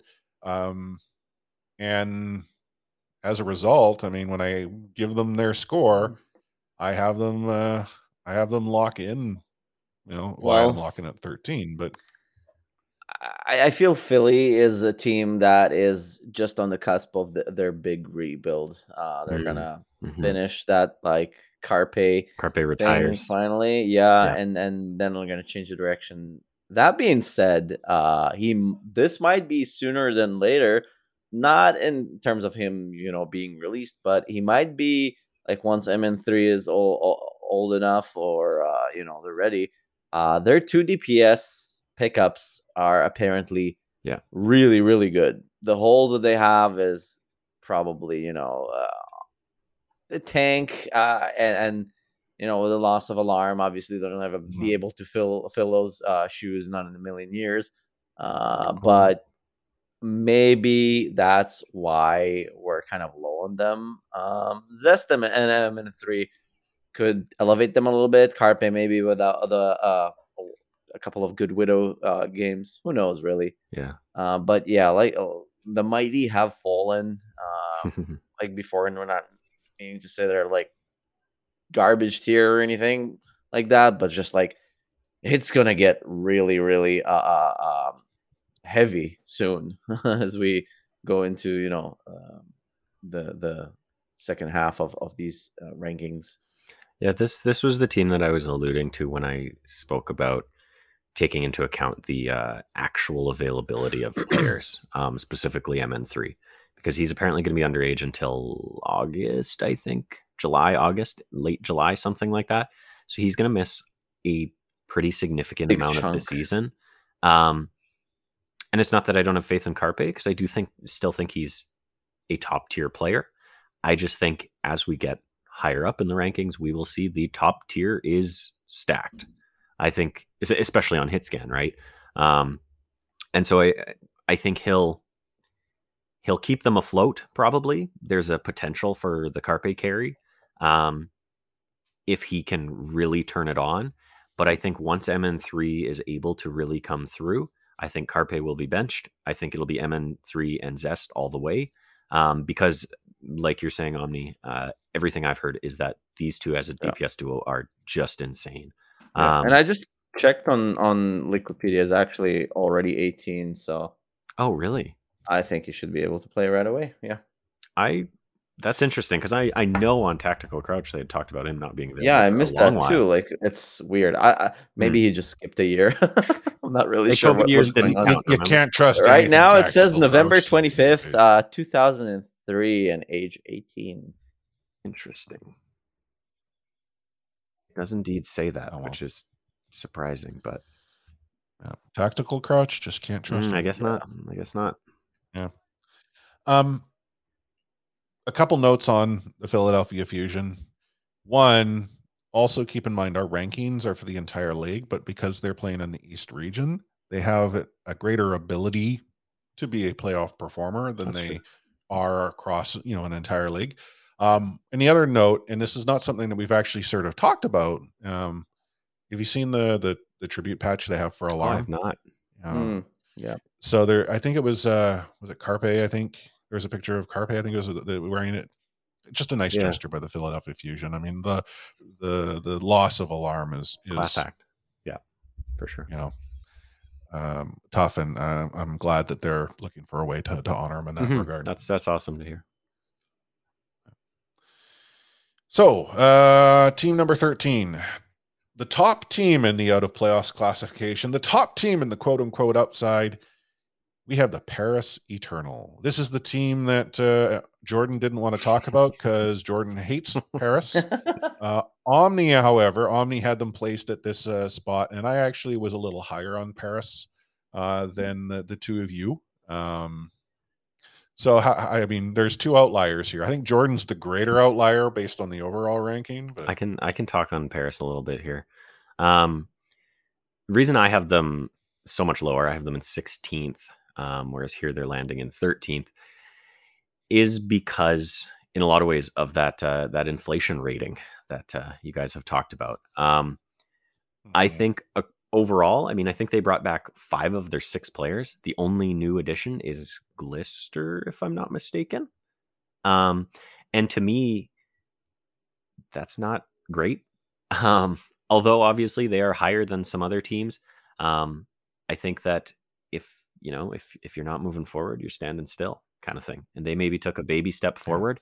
Now, I would also like to point out that during last season on an episode of One Man Watchpoint, I literally titled it "I'm a Paris fan now" because they converted me. So there, there's a chance, you know, they they could bring me around again. I did like that roster. no loyalty from Jordan. they got it. They just got to prove it to me, and and I'll be back on top. But uh, yeah, I I like Glister. I do like Glister as an addition, but I just overall, you know, looking at the DPS line, I had Vancouver one higher than Paris. I like Vancouver's DPS line better than I like Paris's. So So um Vestola was released and then brought back just over a month and a half Mhm. later. Glister was their only addition to the the roster from last season outside of the the loss of Suna and uh, Onigod. But you're kind of talking me into this because I don't think I used the rule of inflation with Mhm. Paris. I remember what Paris went and did as a team last Yeah. season Mhm. and how down I was on this team Right. going into like so now I'm kind of questioning my rating is is this a recency bias? Did I did I give them a score that that isn't reasonable? Like I'm just looking at my my rankings. This is a team who I had rated four across the board. Mhm. Now I had I actually had a number of teams four across the board, three of them, um, essentially the three that I have in the these sort of next three spots. So you could argue they're interchangeable pieces. Yeah, Uh, to me, they're kind of the opposite of, of the team that we're gonna talk uh, about next, where they a- achieved a little bit more than you'd expect with what they had last year, and they Mhm. went eight and eight, so exactly on that 500 note, and and it's pretty impressive, uh, considering like they were you know bottom two, uh, consensus wise, and I feel like last season Avala, they she she built quite a great team in the in Khan, Dan, Dridro, and Naga. They were all playing pretty well, and now that they've they're adding Glister on top of that, and Glister is, is a player who actually wanted to go there. I don't, don't really know what was going on there. yeah. Uh, it's it's a big uh, uh, uh, upgrade for them, and that's why I feel like they're better than um, you know the teams that we mentioned uh, before, in my eyes. So, recapping the out of playoffs classification at the bottom in 20 is the London Spitfire, followed by the LA Valiant, Guangzhou Charge, Florida Mayhem, Vancouver Titans, Boston Uprising, Philadelphia Fusion, and the Paris Eternal. Those are the teams that we feel are out of the playoff picture and likely not to compete. With the asterisk, we're not talking about divisional play. We're actually talking about end of the season, which is, I know, a whole bag of tricks that doesn't line up with the league. But we are RSP and we don't change. Let's talk about the wild card classification the two tiers again here mediocre city and pretenders. Mediocre city is where we're going to start at. And the team we have 12th in the league is the washington justice. Now the justice were ranked number 14 by yours truly. Omni had them into 15 spot but jordan here he's high on what washington's serving and he has them at the number 10 spot. So guess what Yeah, I jordan. So I, want to be clear about something. I actually don't like Washington. I never really have. I think ever since ever since the Roadhog meta that snuck them into the playoffs, I've been salty about them. I really struggled to place them. Um, I'm actually when I saw you guys had both put them so low, I was shocked because I thought that I, I kind of thought I was putting them about where you guys were going to put them, and that was a little bit of my reasoning. I was a little bit like I just can't Oh. figure out what Oh, I want to do with this team because I'm not crazy about them and I don't want that to be the reason I tank them. So I was surprised to see you guys have them as low as you did. Um, comparing them to a few of the teams that I have uh, sort of in this gap of, you know, 12 up to where I have them in 10th, I do think they are kind of the definition of mid. Um, Yeah. I'm not crazy about their tank line, uh, although I think Kalios did good things when he joined New York towards the end of the season last year. Um, Mag, I don't think is anything to write home about. Um, I enjoyed Happy quite a bit when he played for Houston. I thought he really, Yeah. really Yeah. was impressive over there. And Happy with Decay, as much as I again hated the fact that they made it into the playoffs off the back of Decay's performance, basically.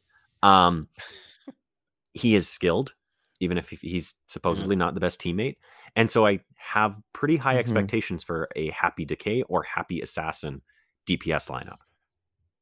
So my issue though is that again, we don't know if any of these rumors, which are still somewhat recent, oh Washington's trying to move Decay. Like that has been a rumor right throughout the Mhm. off season. There might have any truth to it.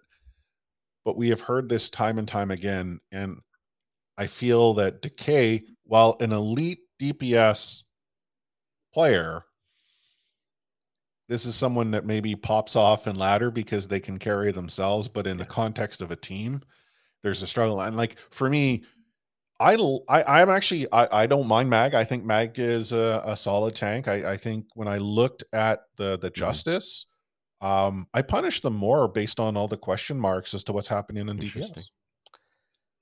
Uh, it's an odd one. Um, I ranked them going into season four really, really high, like top. They were sixth uh, for me. On paper, they look great. Mhm. The carry potential, right? So he's not just carrying on ladder. That guy just you know just wiped the floor with uh, so many teams in the playoffs playing Zarya. So he he has that weird ability to just have a really huge peak, peak hmm in some odd metas. So the talent is there. I'm not really sure what the you know how how how collaboration works uh, with with that kind of guy. With he had issues in most of these uh, um, teams that he played for, but like I'll just you know quote uh, George Bush: "Fool me once, shame on shame on you. Fool me, you can get fooled again." so they're an odd team. I, I I was burned by them once. I I won't be burned again, and that's why I have them pretty low. Uh, maybe they'll surprise me. I don't know. Uh, Happy is a great pickup. hmm Not gonna lie. Uh, support, mm, not so great. Mag, I'm still waiting for the great promise. He Yeah, hailed exactly. Yeah. as the next big thing coming from contenders. He never got there, not even close. So hmm I'm rooting for the guy, but um, yeah. I need to add that I also I felt like yes, the question marks on the DPS side, sort of where does decay fit in, hurt. Um, I also wasn't sold on support. Mm. I mean that, and then eh, that had more to do with the fact of the Rook. uh, the rookie penalty. Yeah. yeah. But uh, you know, it is what it is. As we know, Jordan hates everyone, and Washington benefits as a result. Even though I hate Washington. exactly. You just you hate other teams more. Um, speaking of, of hate, uh, the Wow. next team that we have ranked in at the number 11 spot, the New York Excelsior, which is an interesting placement considering I think in our previous two um, power ranking shows, the NYXL, which are not the NYXL anymore, um, were scored higher, except for someone like me. And guess who's at it again? Uh, so Alney, he had him at 11. Jordan, you had them at 12. Me, I hate New York, had him at 15. Let me tell you why. Please do.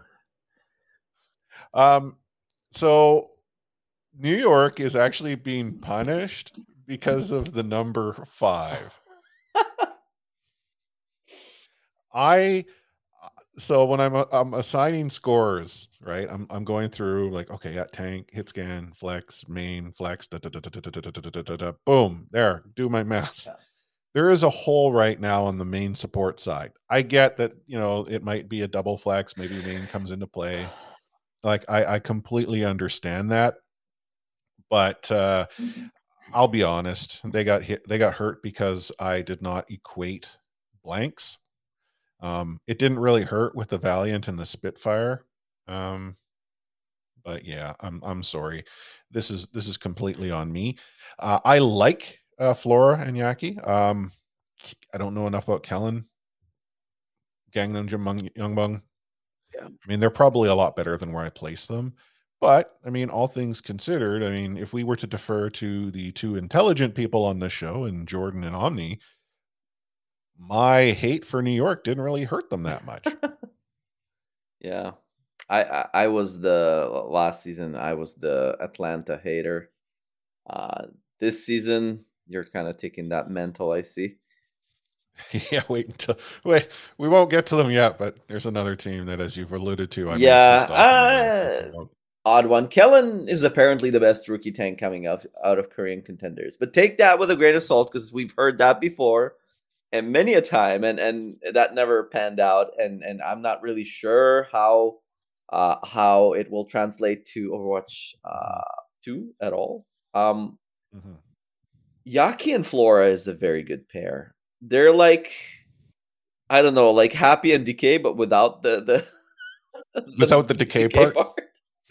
Yeah. So Yaki might thrive in, in a better environment. Uh, the Gangnam Jin and Gangbong uh, duo is certainly weird. Um, yeah, it, it just looks odd right now with that glaring hole. What what's gonna happen? Are they gonna like sign a main support? Are they gonna put? I assume. Well, Gangbong is probably the least like the the the less. Gangnam Jin is better. I don't know. It's strange. It's strange to me. Um, also, I I feel like uh, uh since they lost JJoNak, I know he's not even playing this season, but kind of like losing your mojo in a way. it's weird to me to, to see this roster without him, and I hope that they do well, but I'm not confident in them right now. Yeah, New York for me was one that was not hard Tough one. to place. Like they're definitely, you know, bottom half kind of thing. Um but So some people don't think so, and I don't see why. Uh, I agree with you. to me, Yaki's the only shining star on this team. Um Yeah. he's he's actually he is a big reason why I became a fan of Florida because I enjoyed watching him and BQB play together so much. And because of that, I think that, like you said, him and Flora could make a good combo. Um, but again, concerns about Kellen being solo tank and a rookie. Like you said, Gangnam Jin and Myungbong, sure they're veteran support players, but kind of a weird combo. And then the unknown as well. Um, so I just want to point out we rank them as a bottom half team. They're the top of the bottom half, but we have ranked them in the bottom half. So we are part of the group that is doing so.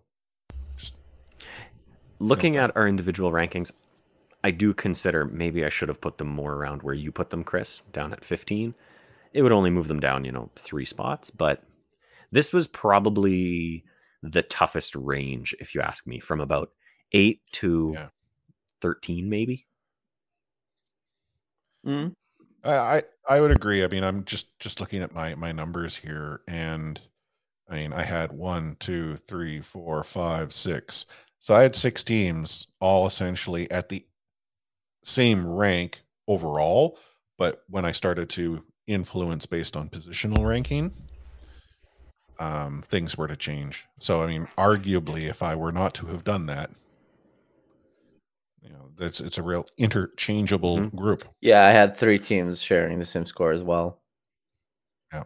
In Washington and Paris. So those again, those teams that you don't really know what you're gonna get have some some good uh good good uh uh, uh parts, but also big holes. So yeah. So here we are at the top of Mediocre City. We are now transitioning into the top half of our rankings. We are still in the wild card classification. And the team we have at number 10 is your Toronto Defiance. I had him nine. Omni had him 10. Jordan had him eight. Omni apparently carries more weight. I, I know I, you, I see your math and your formula. It just seems that when there's a when there's three of us at a sync, Omni's pick is no, that's not it. Like we we're three people, and if two people have them uh over or under, that's where I go. Then Okay, then the so other anyhow, like the point then, is- uh for Omni cooked the books. exactly. Omni hates Toronto. I'm I'm uh you know filling in for Sam since he's not here. Man, Toronto, Toronto I want to rate them higher. I really, really, really do. But that's kind of like on the same weird in the same weird fashion when I look at what is it with Canadian teams? The more I look at this team, the less I like it. kind of like the same with Vancouver How tragic. because yeah, off season started. Like they signed Twilight. Holy crap! What a great pickup. They get Chorong. Yeah. Oh, oh my god! Like what a banger! Like it, it's just like megaton after megaton.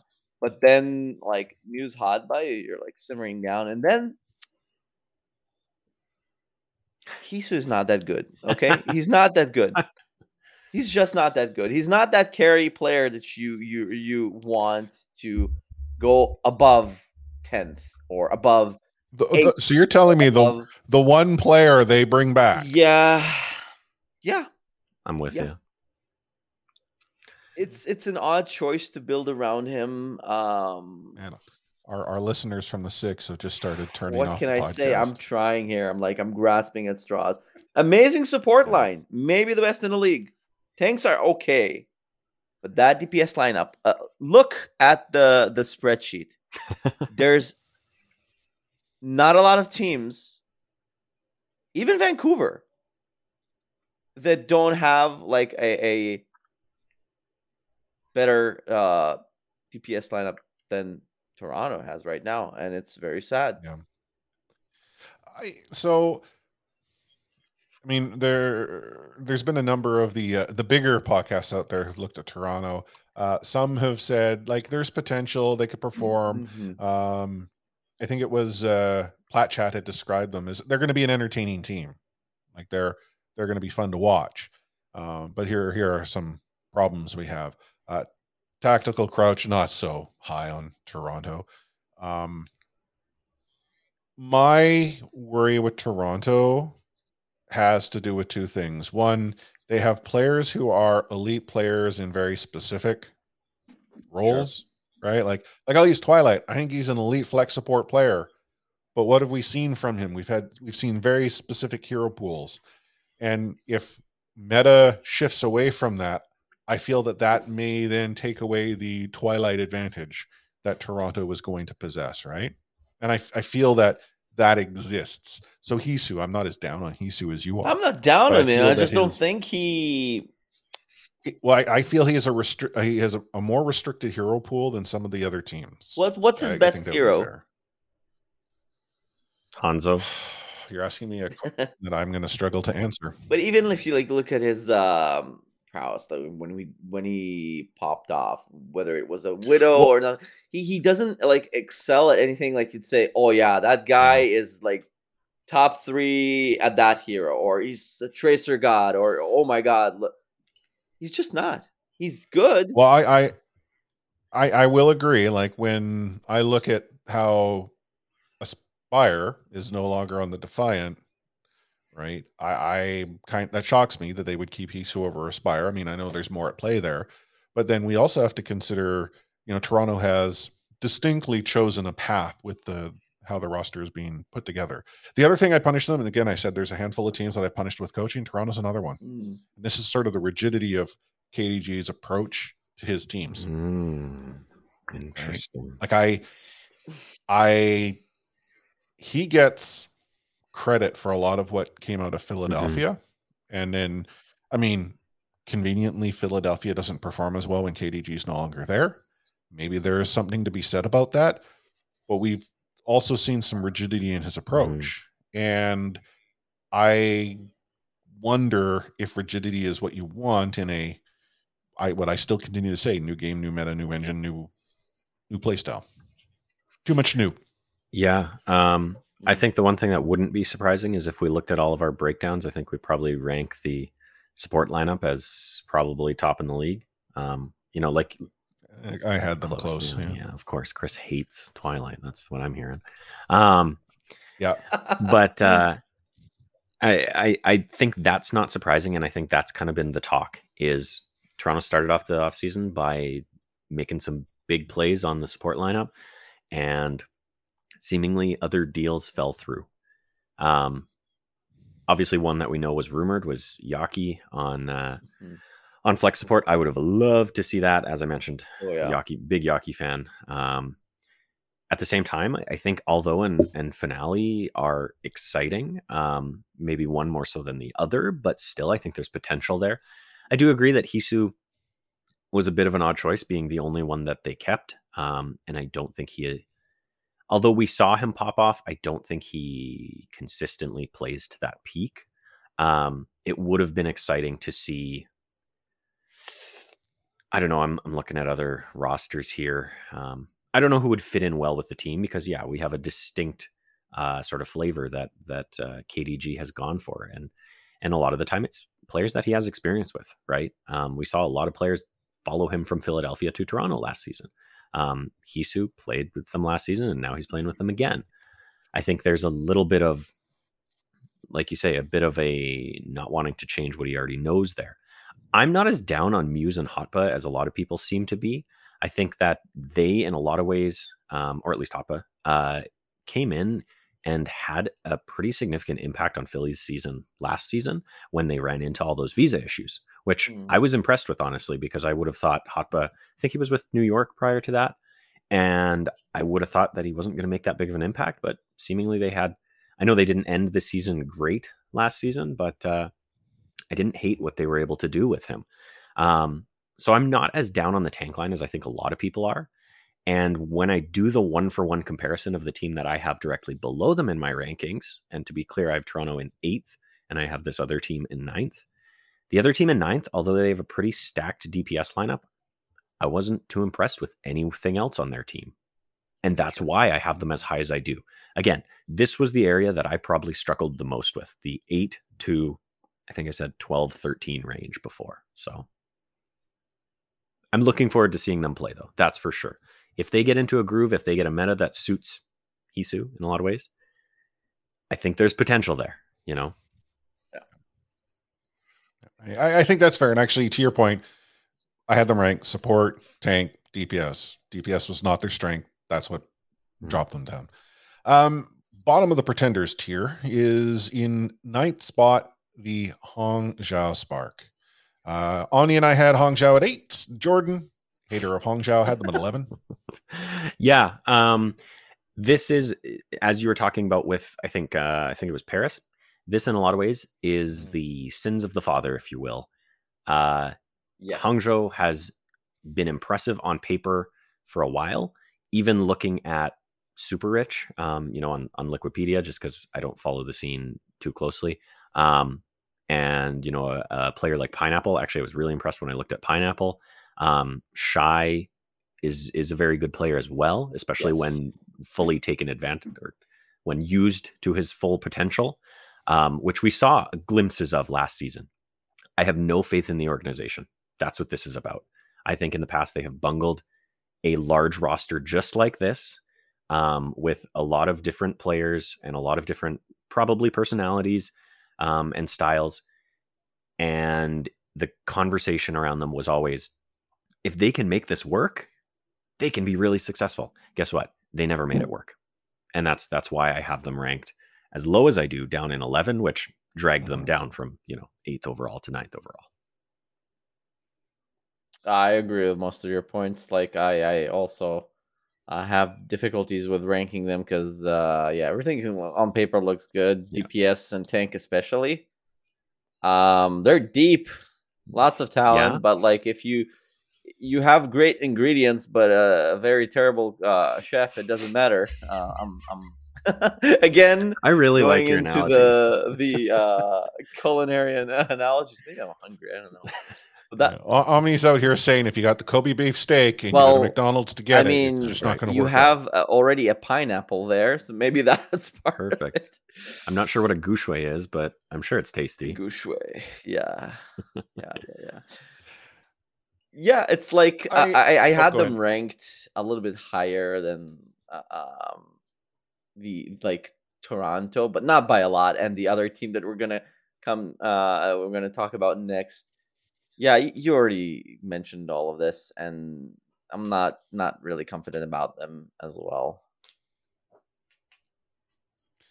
So, in complete transparency, I the teams I had at the, the same average: Toronto Defiant, Hangzhou Spark, Paris Eternal, Boston Uprising, wow. Philadelphia Fusion, a team we haven't talked about yet.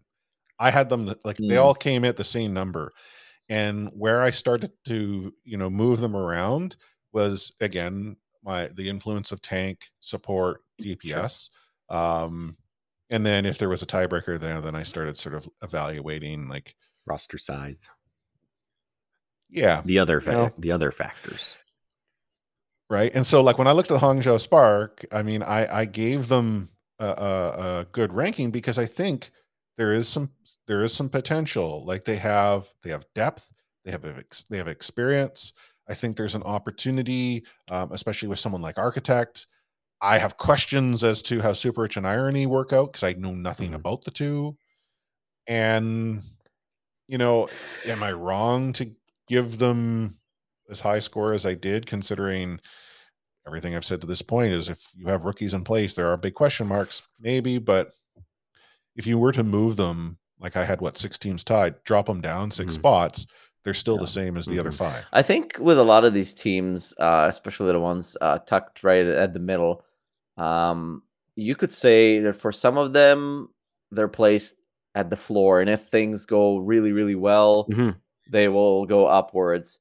Uh, Hangzhou to me is ranked somewhere at almost at the ceiling, and it has more potential of of going wrong, Mm-hmm.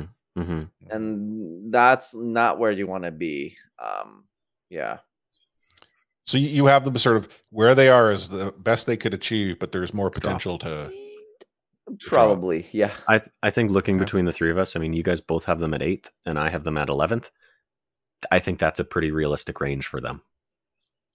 sure. Yeah, and as a group, we Yeah. have them at ninth. Yeah. Uh, in the eight spot, Houston Outlaws. Uh, I had Houston at seven. Omni had them at nine. Uh, and uh, Jordan, you had them at nine too, which means why was Chris the outlier? Well, okay. Let me start off by saying that I was a big fan of what Houston did last season. And I felt that when I looked at this team, they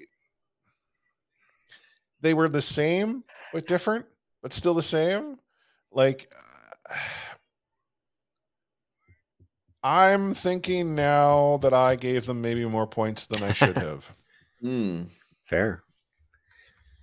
like I actually, you know But what? who I'm- do you I'm- put 'cause above them? I'm- right? Is it really Hangzhou or Toronto? Well, I see this is like I because you were like, yeah, if I drop them down, do I move them up? Well, I know there's a team we haven't talked Yeah. about yet that I. I'm, I'm Mhm. pissing everyone off. Okay, so if we elevate them, if we elevate them, eh, okay, fine. I just because I'm when I went and scored the the Outlaws, I gave the DPS five, I gave support and tank both fours. Um, That's exactly think what I I, gave put- them too. See, and Huh. and like how I mean, I came up with that calculation is I'm really big on Danteh Pelican. I don't know if about merit, but I felt that you know oh, there's he's, probably he's some good. Okay. Piggy, I like Piggy as a tank. Um, Iris Laster, I question marks, and I feel that probably as a score, maybe I'm I've influenced a little bit Why? more. Why but- though? Well, it's see this the question I have, and I mean this has been something I've been talking about on sh- the show ever since they talked about Overwatch Two. Hmm.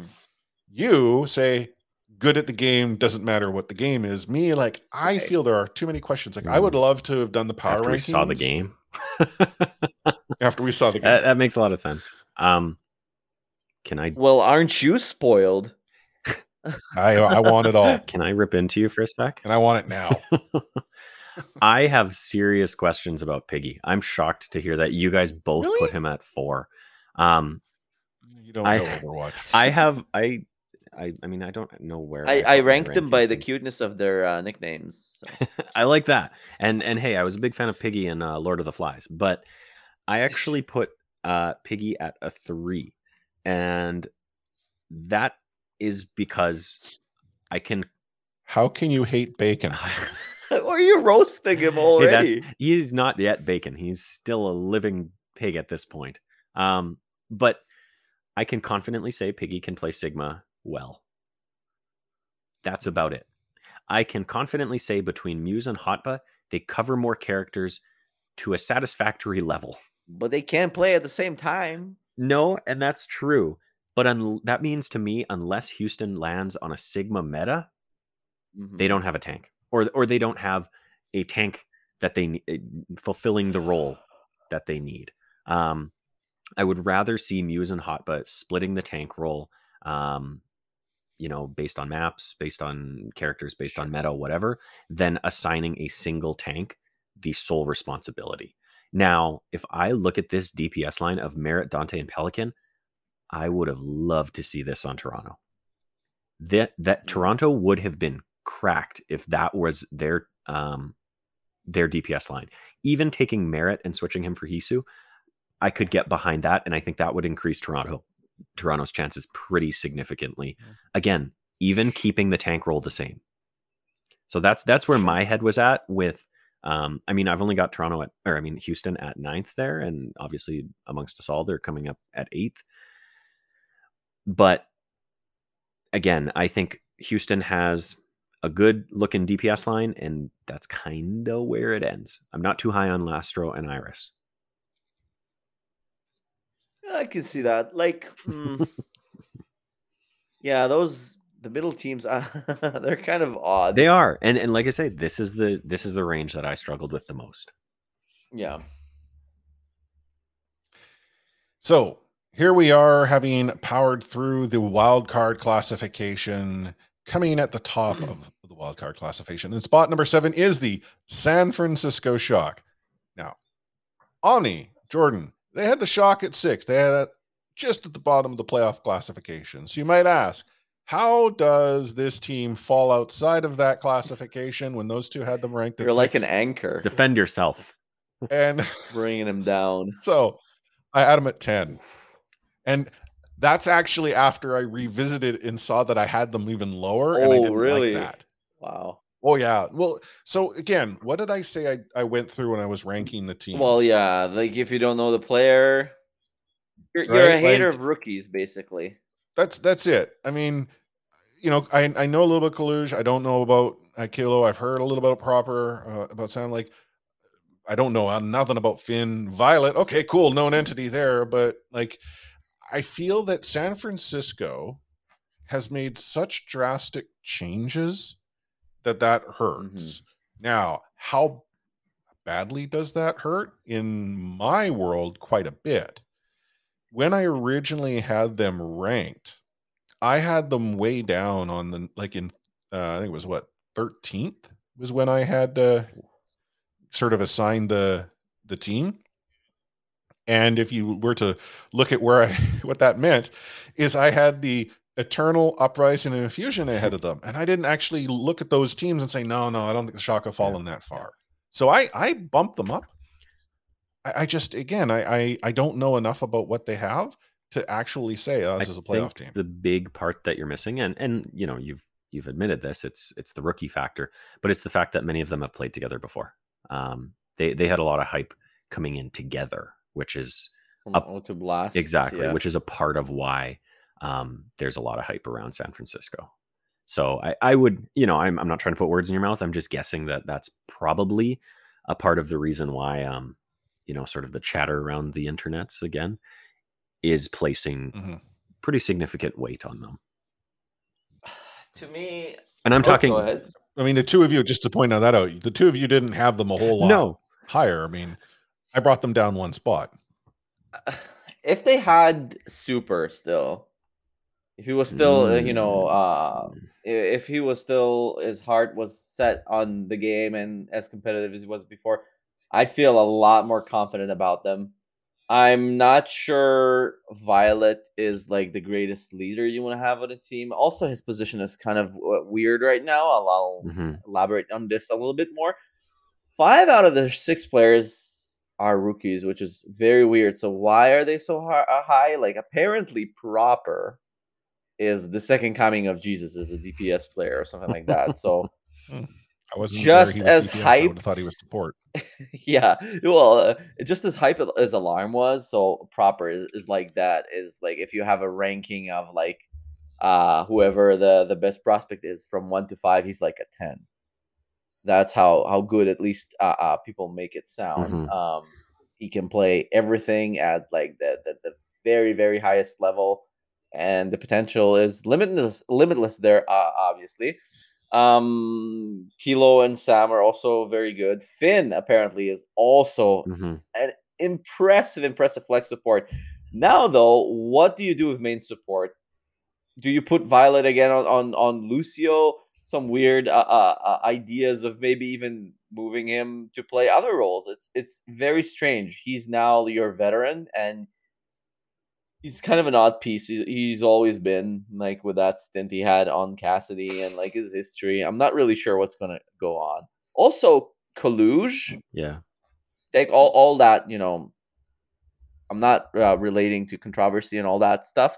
He really reminds me of false Mhm. in a way that you bring in that off tank out of uh, uh, uh, necessity to play and fill fill a role uh, that maybe he can or can't. So uh, uh, uh, fill like this team would look so mu- it, hey if they had super or choi Hyobin or both they'd be like a heavy favorite in my eyes. If but since they don't it's um strange. There are ramblings oh maybe they'll bring in ma i, I don't know. As it stands now um it's a lot of unknowns. Obviously they're still high because of proper and and and they have violet and Finn, and they have crusty still. So the system is a good system. We we all, all know that, and and since they are merged now with O2 Blast, transitioning that will be uh, uh Easier Good. than ever. easier. Yeah, and if they if they start off, you know, well in their first couple of games to get victories, they might be Mhm. on a good trajectory. If not, maybe they'll get like True. internal issues there, like like any team, but Mhm. more so because of the sheer amount of rookies that they have. Yeah. But I'm optimistic. So if, if you're like a, a shock fan, you should be happy about the acquisitions that they made.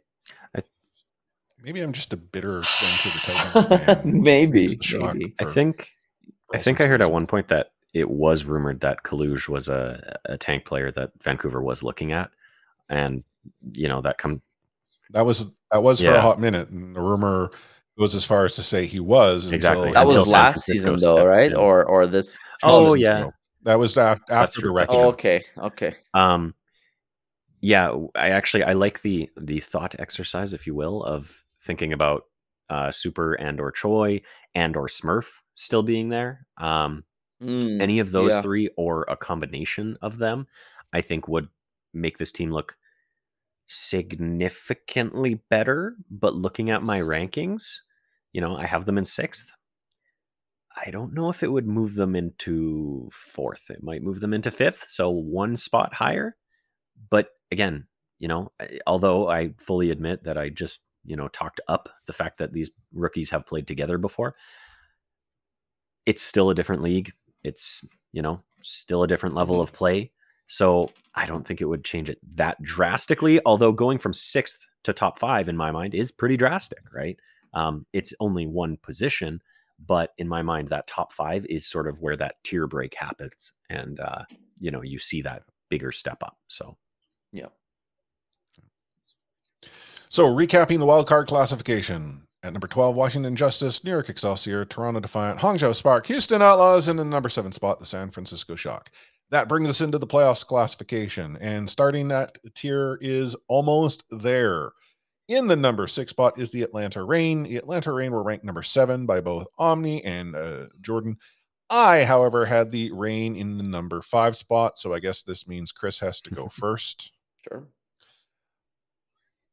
I am okay. So when I look at like at the Atlanta Reign, this is a team that I feel I'm holding back because of what I saw last season, because of the changes that we've made. But I I, I love Gator and Hawk as a tank combination. I feel that the flexibility that provides them uh, in a game I have never seen and have yet to play myself uh, is is top tier. Um, I like Kai. I like Nero. I don't know enough about Speedily and Venom where the question marks lay again support og ultraviolet but just to sort of give you an idea of where i gave them numbers um, the atlanta reign um, were really in a three-way tie um, so they just happened to win out because i like tanks fair. Hmm.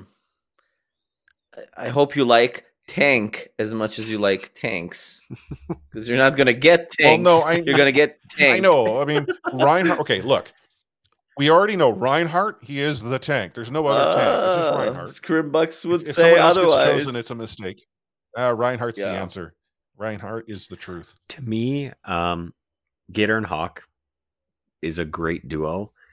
And if you ask me, it again, sort of coaching methodologies aside, Gator and Hawk swapped for Muse and Hotba would again raise Toronto up the ranks pretty significantly. Um, so I, I do like that. Um, and yeah, their their DPS lineup I think is pretty stellar as well. Um, I I always liked Kai actually. Uh, back when was he KSF or K KSP? He was one of them, right? Uh, kiss Before he changed his name I to Kai. Yeah. Um, but yeah, um, I do like them. This is kind of where we get into the range of I was simply comparing them against whoever I have the above them. And did they stack up? Mm. Um, so in this case, I had San Francisco one higher than them, and I like San Francisco's DPS lineup a little better. I probably do like the tank lineup of Atlanta a little better, but then coming over to the Violet and Finn factor, I like the support lineup a little better than two rookies on support. So kai was KSP. ksp Got it. I, it's fair. Uh, like I, I was the Atlanta hater last season. I ranked them so low. Let me check. Yeah, I ranked them 16th. Wow. That's how bad I ranked them. It's horrible.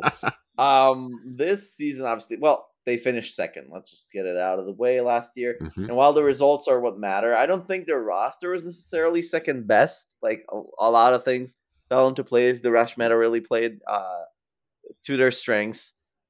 They did lose Mas- Masaa and Iris, uh, but it does seem that like OG and Ultraviolet are apparently incredible, especially together, kind of like a BigGoose and Shaz, but like even more carry potential. They're like every time people scream against these guys together, like they get dominated. Mm. Um, and to alleviate, you know, a lot of the uh, uh, worry that you might have had for their rookies, um, Chris Speedily is is huge. He's been hyped up for a while, but he's he's there's still a while for him to play. He's he's so good that he might just play like two or three games and and they still sign him to like to keep him. And Venom used to know, be known as Sigma. He was like a cracked, you know, Tracer one trick. It's a bit confusing. He, his name was Sigma. He was playing Tracer all the time. Um, but they're really, really good. Like if I look at the breakdown, um, it's a five, four, five for me. Even like the four at DPS, it's just because five is like, whoo, Yeah. holy crap, and six is just like a couple of teams that got the the the top top ranking. So they're good. Um, I think they're even more meta proof than they were before Yeah. I this is a that. team that had a good season and they got even better by addressing their needs and, and maybe weaknesses and Mhm. which is great and i like seeing that Yeah, actually, look now that I'm looking, Omni, our seven through one, there's only one team that's in a different slot. So we're pretty on the same page. So what what you're telling me is you guys can tell the top of the league. I'm the one who can tell you the bottom, and the three of us together yeah, it's uh, produce through the power of science some pretty Exactly. solid. I, I think so i'm happy with these actually Well, I mean, keeping the momentum here, the number five spot's Seoul Dynasty. The two of you had the Seoul Dynasty in the five spot. I had them in the four spot. Um, and I have to be quite, you know, transparent here. Uh, the Atlanta Reign is a team that could potentially swap spots based on my ranking. Um, so granted, I know the reign is then mean that would mean I'm elevating them. Um, but when I gave them sort of their values, I had Seoul at 554. And, uh, I- you know, I- I actually kind of wonder if I may have scored them too low. Yeah. Oh I I was excited to see that you put Seoul in the top four. I really wanted to, and again, these all of these top slots came with me comparing these teams directly to the team I have above them. right Could I make a Right. convincing argument for moving Seoul up to number four ahead of the team that I have in fourth? You guys actually have that team higher, so I think I probably made the right call keeping them slightly lower. But um, I I do like Seoul. I think there's a pretty significant potential uh, for them to do very well in their region. Um, without saying too much, because we still have a couple of Eastern region teams to talk about. So I think they could surprise uh, some Mhm. some of these other teams. Yeah. Well, and uh, so, I mean, I, I don't think it's any surprise there is a team that has Yes. a tier break. When I look at Seoul,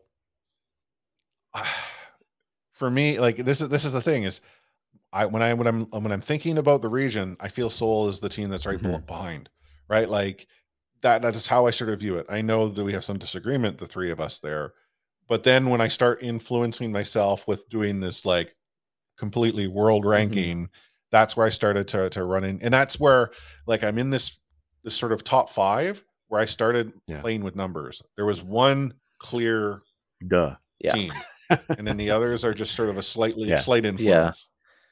Yeah, for me, it's pretty much the same. Like I rank from one to six, tank, DPS, and support. Uh Seoul got a five for obviously a great repla- a replacement for Gesture. You get Smurf, unbelievable pickup. Yeah. Like, Here's Smurfs. uh, yeah, bad. that's how you plug a hole, With and Smurf. uh, with a Smurf. yeah. You stick a Smurf in it because Smurfs are Sounds like big. a Gargamel uh, uh, quote.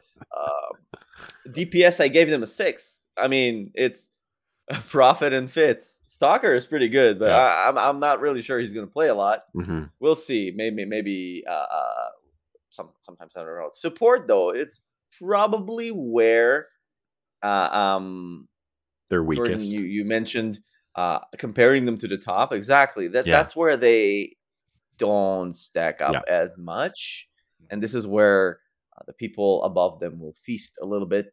I think. Yeah. Uh, and that's kind of where, if they want to really go all the way. Uh, okay, imagine Seoul had Toronto's Yes. Twilight line. and Chorong. Holy cow. I'd be ranking Seoul. Holy cow! It's like just Very merge high. these two teams and be done with it, Yeah. right? no, I Um, couldn't agree more. So yeah, uh, a great team, but like that's probably assuming you know one of the teams that is going to be uh, talked about uh, next doesn't implode. It's kind of a spoiler in itself. Yeah. Uh, they are Oh, way to give it away. they're probably the last team that is not bulletproof complete in terms of their uh, Yeah. you know roles at least, Mhm. or maybe not. Like yeah. no, but but like not not a top three team for sure. Like I'd say four and five are kind of interchangeable, at least for me. See, I, th- I, I, I don't know. I'm, as we're talking here, I'm like, no, I wonder. If I think I think three and four for me are interchangeable. I think five being Seoul would have to really come together and maybe mm-hmm. see one of these other teams struggling a little bit in order for them to kind of break into that top four. because I I mean, just just looking at my my numbers here, if I give Seoul a six, because I only gave them a five for DPS, this this elevates that team. Past your third? Hmm. Mm, well, it puts them in the conversation. Essentially, it, cre- it creates a Mm, conundrum mhm. for me. And actually, now, I mean, if I follow tank support DPS, that doesn't actually move that team Mm. ahead because deep that there's that the Mhm, support gap. Fair, fair. Yeah. Anyway, um, y'all know Team Four. Omni told you already. Chengdu I didn't, Uh, not had not explicitly. six. Explicitly. I had him at six. Omni Adam at four. Jordan had him at three. Chengdu is potentially the team that's going to wreck every Mhm, power ranking mhm. out there. It's kind of like the Um, Titans from season three. Oh God, could you like? I was thinking back to our our season three power rankings, and like I remember at the start of the season where it's like, wow, the Titans aren't as dominant as they once were. That's kind of Uh, weird, but uh, okay, they're just working uh, things out, and then it's like, Oof. Yeah. Yeah. Anywho, um, so I'll be honest. When I when I was ranking Chengdu, it was more of I didn't see gaps. Like to me, this was a team that's been put together. They're really good in the region they're playing in, which you've probably, as a listener, been able to figure out who we've ranked ahead of them. They're a really good team who's not as good as the Mhm. one ahead of them. Like it's Mhm. not Mhm. close. Um, I felt confident in in their support uh, group of well, any one of Nisha Yveltal, Farway, and Monk, right? Um, if there was a question, I felt it might be on on the DPS side, uh, but again, for me, you have a rook. For and Chengdu? I don't know enough there. Oh no no no! You're you're you're you're solid there. I agree. Lee, Well, Lee well, will no, take the entire again- DPS lineup himself if he needs to.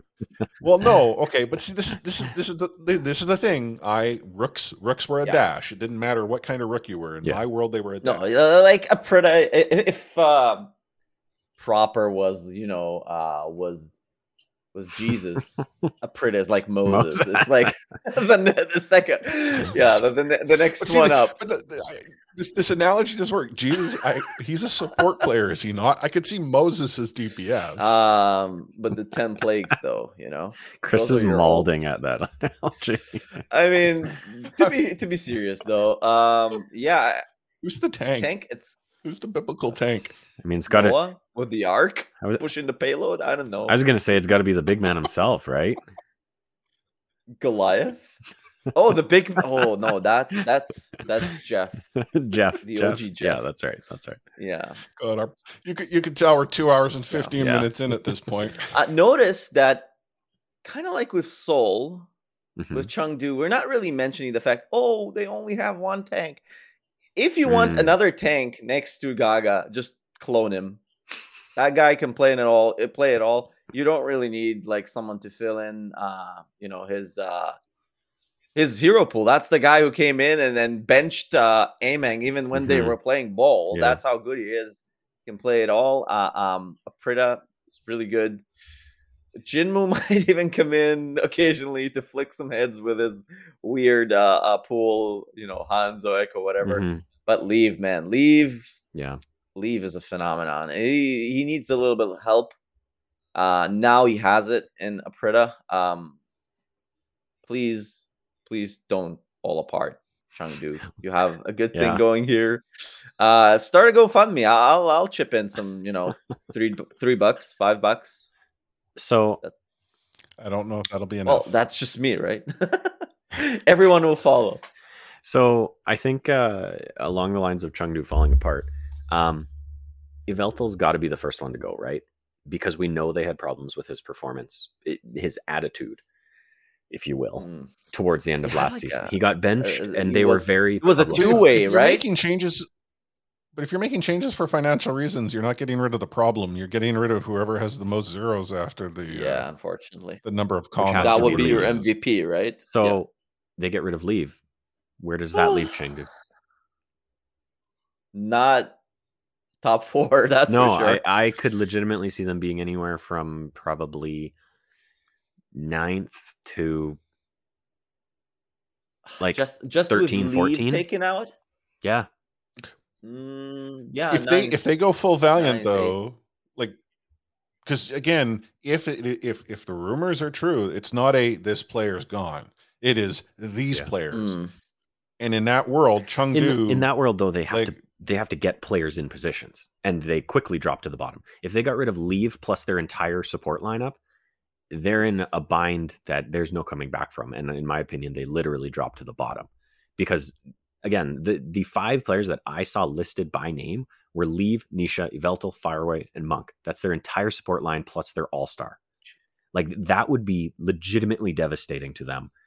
And I don't think there's any coming back from that. yeah. Um, Is Mulanran available? I yeah, I Mm, I don't know. It's that that's why I kind of went the route of if they get rid of leave, you know, if they get rid of one player but their highest impact player, where does that leave them? Um easier to wrap my head around that than saying no, they're just at the bottom. right? So, So we are now at the top of our tier here. Contenders tier. This is the top three of the playoffs, and in number three of the LA Gladiators. Jordan ranked them number four. Gladiators. Omni and I ranked them number three. I have not had as like any. Well, just to put in perspective, I get people who ping me about oh how the Titans doing, Defiant are doing. I can't tell you the number of people like oh yeah the Gladiators they're looking stacked. This is a good team, man. They're gonna they're gonna win it all. Like I have so many people who are buying into Yeah. what the Gladiators are selling. Like everyone's drinking being on, on, on the Kool-Aid. purple haze last Yeah, season. so you were you were you were in the purple That's haze. true. Mhm. It.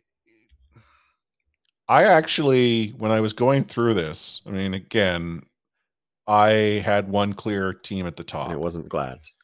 And then eh, no, it wasn't the Gladiators. It wasn't the Gladiators. Um, but I started to have an argument with myself with the two teams that we have Mhm. that aren't at the top, and it went back and forth. And I'm I, I was like, no, uh, this one, this one, this one, this one, this one, because I had them at the Mhm. same score. But I feel that I I maybe punished the gladiators for no other reason than the fact that uh, they have hurt me a few seasons ago, and I'm still a little bitter. Mm. I, I feel kind of similar. I have Chengdu in third and uh, LA in fourth.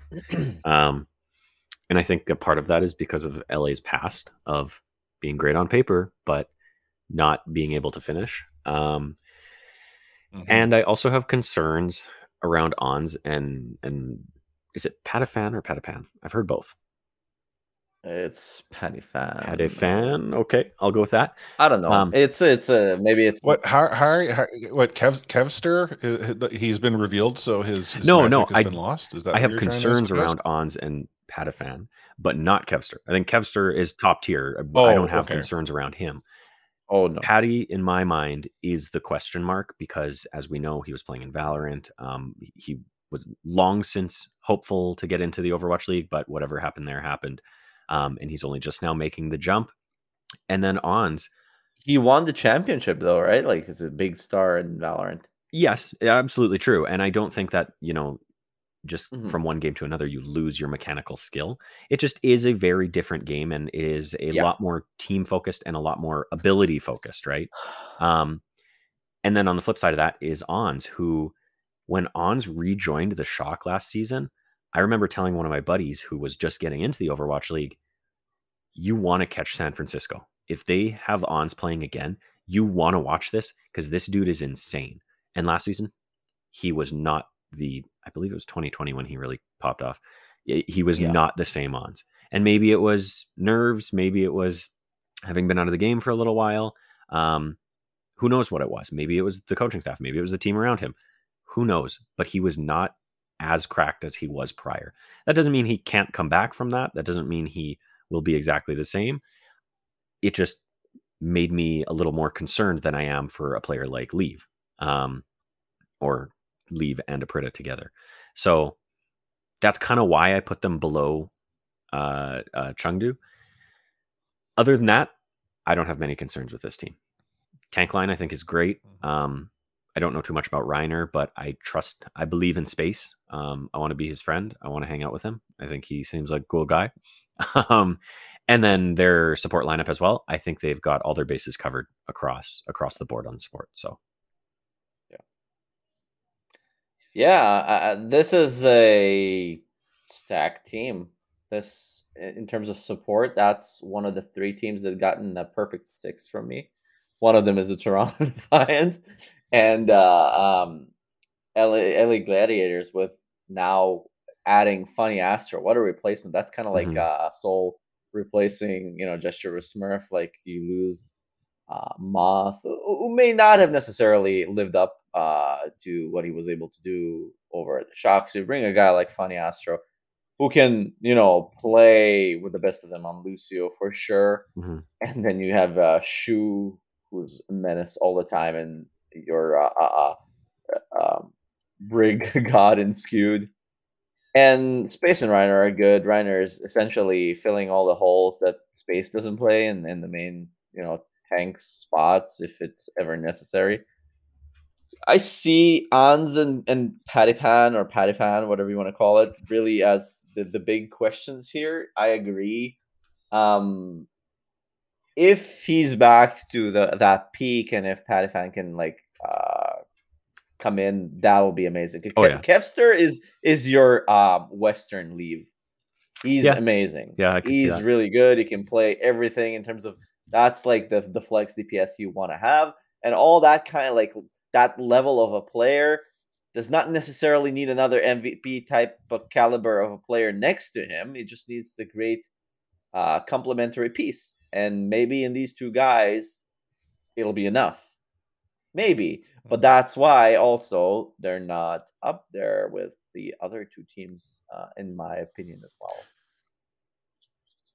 Which brings us to those other two teams. I mean, the two teams, I'll just tell you, Shanghai Dragons and the Dallas Fuel. Where do we rank them? take a guess. Well, yeah, I mean, the Shanghai Dragons weren't that good. No, the Dallas Fuel are the number two team, unanimous. The two, the three of us agreed on the top two as well as the bottom three teams. Uh, Dallas Fuel, we have them at uh, the second spot. Uh, for and as I'd sort of talked about with the the Gladiators, I had these two teams going back and forth. Um, with the Gladiators, I gave them a five five six. With the Dallas Fuel, I gave them a six five five. And when I do my tiebreaker, tank beats support. It's like rock beating, Yeah. you know, scissors.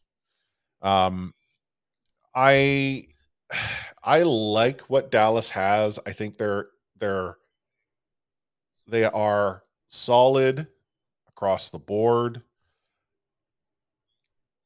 My worry about Dallas is that they look so Hmm. good on paper. Where's that paper everyone That- keeps talking about? I don't know. It's actually the Uh, whiteboard in the back. you background. not of have that worry videos, where- uh, that the Overwatch League puts out?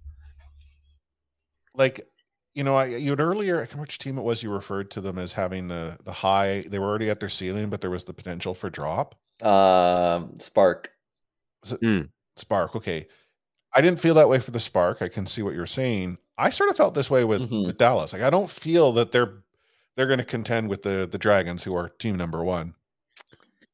I feel they're going to be number two, maybe number three. Again, I was having an issue with LA here, but I just feel that am I am I am I looking at what I see on this piece of paper that tells me this is a really good team, and I'm buying into the message more than Mm. I should be.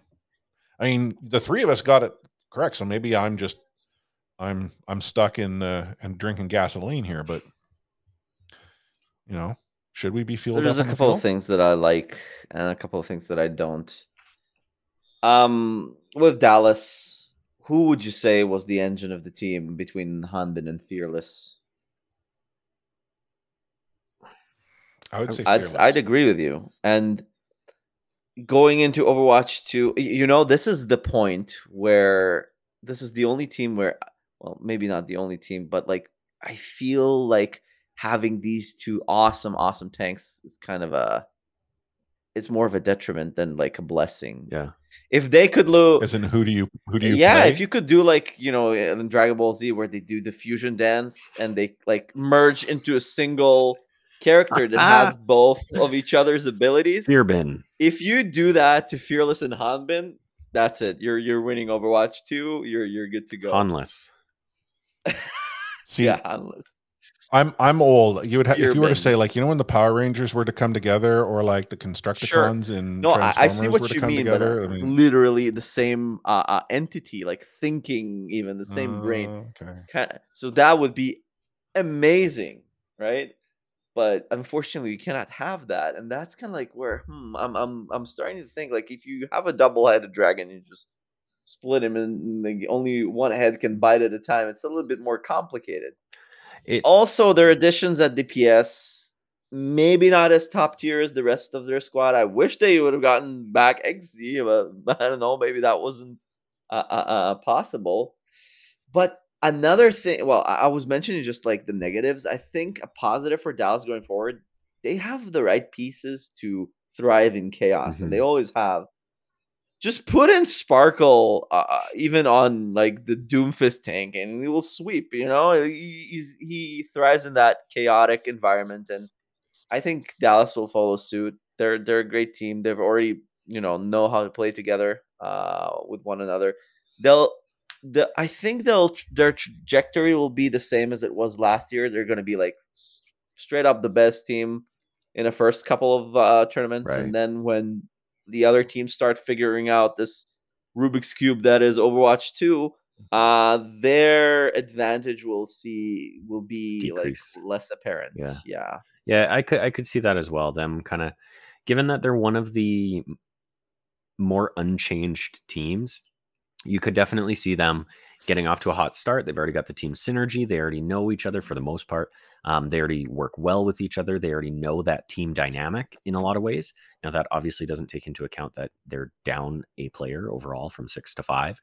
Um, but you could definitely see them having that sort of lead on teams and then as other teams learn to get along a little better learn to synergize a little more um, which last season at the start of last season i was very hopeful that that was the case with toronto that they were just you know a little scatterbrained because they hadn't played together all that much and they weren't quite a team yet Mm. i was very hopeful that they would learn to work together a lot better and move upwards from there and they did not you could definitely see Dallas kind of having that little bit of a head start because of that. And then some of these other teams catching up to them. Uh, you know, a, a team like Mhm. even if we look at LA, right? They don't have Yeah. as many players that are the same from last season as uh, as Dallas Right. does this season. So you could see them making a play. Um, San Francisco has a high possibility of that. San Francisco, some of them played together before, but again, it's a m- more of a change in environment for even San Atl- Francisco. even Atlanta, yeah. Exactly. Um, so I could I could see that happening. So and yeah, Atlanta's a great one as well. They've got a few of the pieces, but they've also got half of the team is new. So yeah, I see Dallas maybe starting a little higher and then that gap kind of beginning to close as the season goes on. Although who knows, because we are going to see new heroes uh, infused into the And that's definitely a thing Th- too. that might that might help Dallas a lot. yeah, yeah. And at the top spot, Boring. Shanghai Dragons. Like, well, you know, it's funny the entire time where we're, you know, we're we're talking about inflation and improving your roster, and really the Dragons, they actually didn't, you know, they didn't improve on this roster. Arguably, you know, they they saw a few withdrawals, and yet they're so far ahead of Mhm. everyone else that even with inflation, others just like it's hard to suggest that anyone Yeah. is close They, to them I've been, if I have, I was gonna say, if I have one worry, you have a worry? are they? well, no, no, no. I mean, it's well, like, I mean, as a Vancouver Titans fan, I once had faith in a team that was going to bring glory upon this land, and it was so powerful of a force that it blew itself apart. I, I have I have become what I hated the most doing these power rankings. Remember the power rankings that we did for season two, and I was mocking everyone who placed uh, London uh, Spitfire at the top. I, I said, "Well, obviously they won the championship, so they have to be the best team." So this is really applicable for the Dragons. Uh, they're the only team team that I ranked like sixes Uh, everywhere. Like, oh, that's kind of well, man I- from I- jesus from jesus to moses now we go to like that 666 Oh, across the board. Whew. The Yeah, color man, I red. need some holy water Jesus. Moses, straight to Satan. Wow. yeah it's it's it's been a long episode but mm, for real Oh, two and a half um, hours. team is very stacked Yeah. uh you okay you'd have to combine some of the other top teams to match them on paper in my opinion like there's no other way about it it's I mean, if you do the direct comparison of Dallas, who we all put second, to Shanghai, who we all put first, they don't stack up. You know, There's a tier. they're they're quite Yeah. There's a tier break. Look at the tank roll. Fearless Hanbin have literally already been bested by Fate and Void. yeah We saw And Fearless have the Mhm. edge at the start of last season, and then we saw, uh, I think it must have been Fate, change his game and improve, and he got the lead on Fearless, and he very much I'd outplayed s- him. I'd say also that would be a team that would want to merge these two guys. I, yeah, I was. I forgot I was going to say that as well. Uh, Omni's taking science in an entirely different let's direction. Jesus create would not a new being. Let's take uh, Fate and Void, and how would that be? Like Void. f- Foy, Foyt. Void. Yeah. Um, DPS is cracked. Support, they've got their bases covered. I have no Yeah. question about LeeJaeGon and, and Izayaki. They maybe. me- Hmm, or you is gonna carry for sure. yeah, On the right, bench. Yeah, right. Well, okay, like the- one doubt I brought up was Yeah. simply implosion, and I'm not Mm. saying that there, there's Well, there's no nothing that else, right? occur.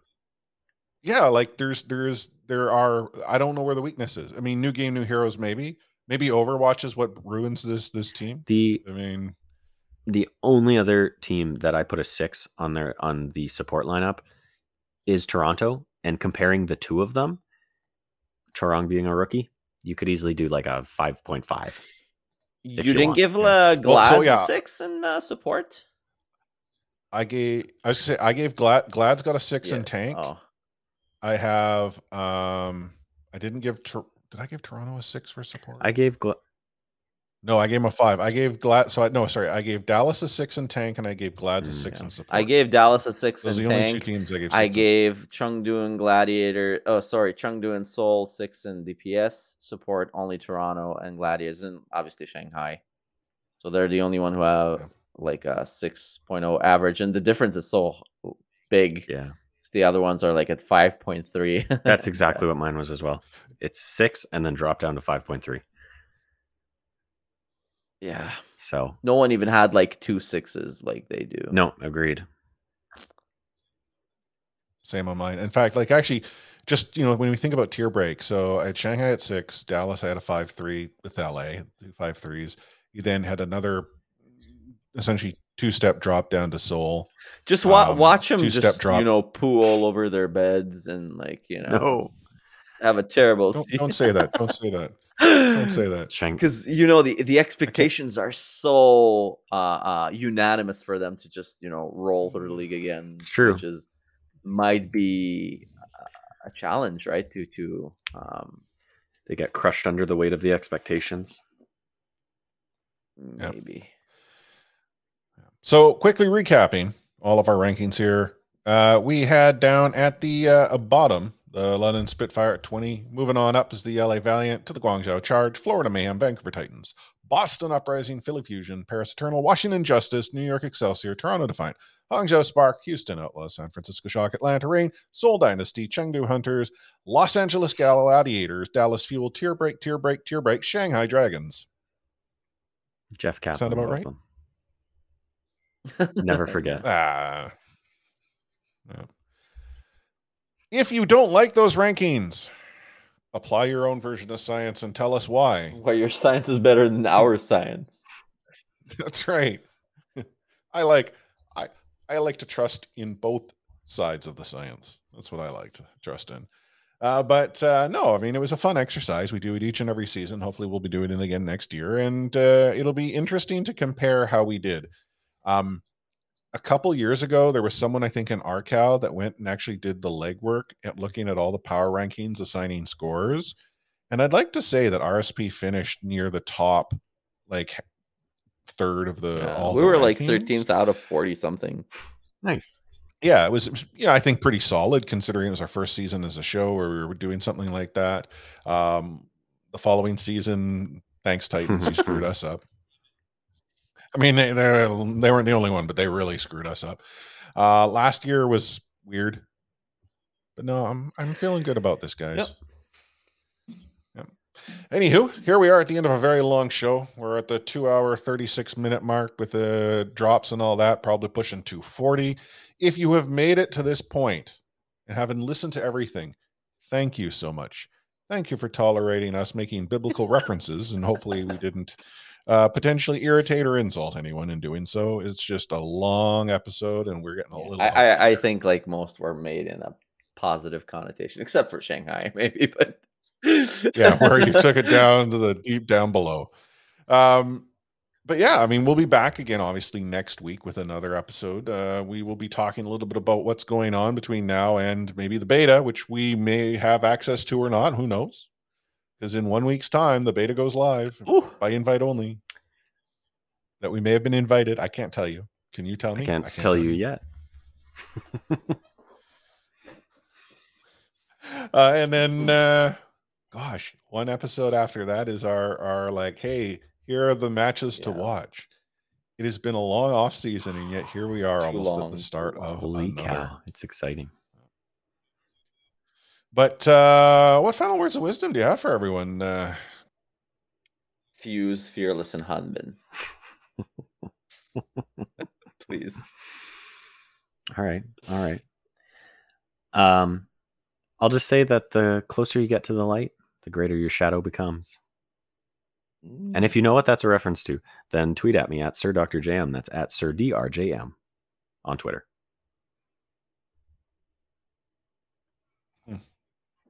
Don't know what that means now now i want to i want to google it like can i I google it right now and tell you or do if i have you to Google like it, dm you, you, will very quickly find out what it's from. But uh, but don't don't tell the people. I'm trying to drive them to my Twitter.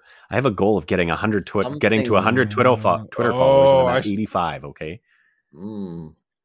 Okay, okay. Go follow at Sir Doctor JM. The three of you who have Thank made you, it this thank far you. in the show. You needed to have dropped that at the no, no, start no. of the They listened to the whole power rankings because they needed to find out who number one was. That's. They had no is idea. such a big mystery. Yeah. Exactly. Yeah. Um, Washington earlier we had um, sugge- justice, obviously. Uh, earlier, we had talked about this uh, ever-going rumor that Moth is going to be rejoining the San Francisco Shock. Like, you know, it's like, by God, it's Moth's music. Um, do you guys know how moths swim? No, I can't wait to find out though. No, they use the butterfly stroke. uh, Yeah, they sure do, don't they? I didn't know they could swing Yeah. to begin with. Yeah. Hey, I mean, here's another one. This one's not at all related to Overwatch, but um, do you know what happens uh, when you pamper a cow? Yep. I'm No. horrified to find out. You get you get Mm, spoiled. milk. Spoiled milk. Got it. yeah, this this uh, joke is also Uh. kind of a spoiled milk. Oh gosh, gosh, gosh. Well, one one final joke here. Um, you guys know why spiders are so smart, right? No, Oh, they find everything Mhm. on the web. hmm hmm that's that's better. That's better. Okay, okay. I, I needed to end it on a more positive uh, dad joke. But uh, if you hate these jokes, or you love them, or you have jokes you want to share, follow at Sir Doctor Jam and DM, or drop them in RSP cord. It's discord.io slash ready set pwn. You can also follow us on Twitter at ready set pwn. I had mentioned at the top of the show. I've mentioned it in the payload. I'll mention it again. We got some pretty cool uh, guests uh, in uh, in the mix. RSP is going to have a huge season. Um, I can't tell you who described us as such, uh, but uh, I, I, okay, I, I, I gotta I gotta find the quote. I'm so sorry, guys, but uh, what were we described as here? Uh, da, da, da, da, da, da, da. Uh, we were described as the Oh, those annoying three people. the pre Canada's preeminent Overwatch. That's right. Suck it, other. Canadian Overwatch podcast. Yeah, We are Best. preeminent. All of you. they're so bad they just quit before recording their Oh. first first episode. Well, no, I mean, hey, we're the preeminent one, and I would love for others to, you know, look at us as the Shanghai Dragons of the Oof. Overwatch, Ca- You're, Canadian s- you're setting some expectations now. Season one, Shanghai. Uh, no, no, no. Season, what are we at Five now? now, Five. yeah. Season five, Shanghai, or Well, four At Shanghai least going we're into five. consistent. How about this? If there's other True. Canadian Overwatch podcasts out there, tweet at Ready Set Pwn, and maybe we'll we'll do some cross pollination And follow and at follow Sir Sir Dr. Jam. Jam, and tweet. At, I mean, tweet at me about One Man Watch Point, my own podcast. Anyways, You guys, Yeah. Does One Man Watch Point have a? Uh, yeah, it's uh, at Sir Doctor? Jam.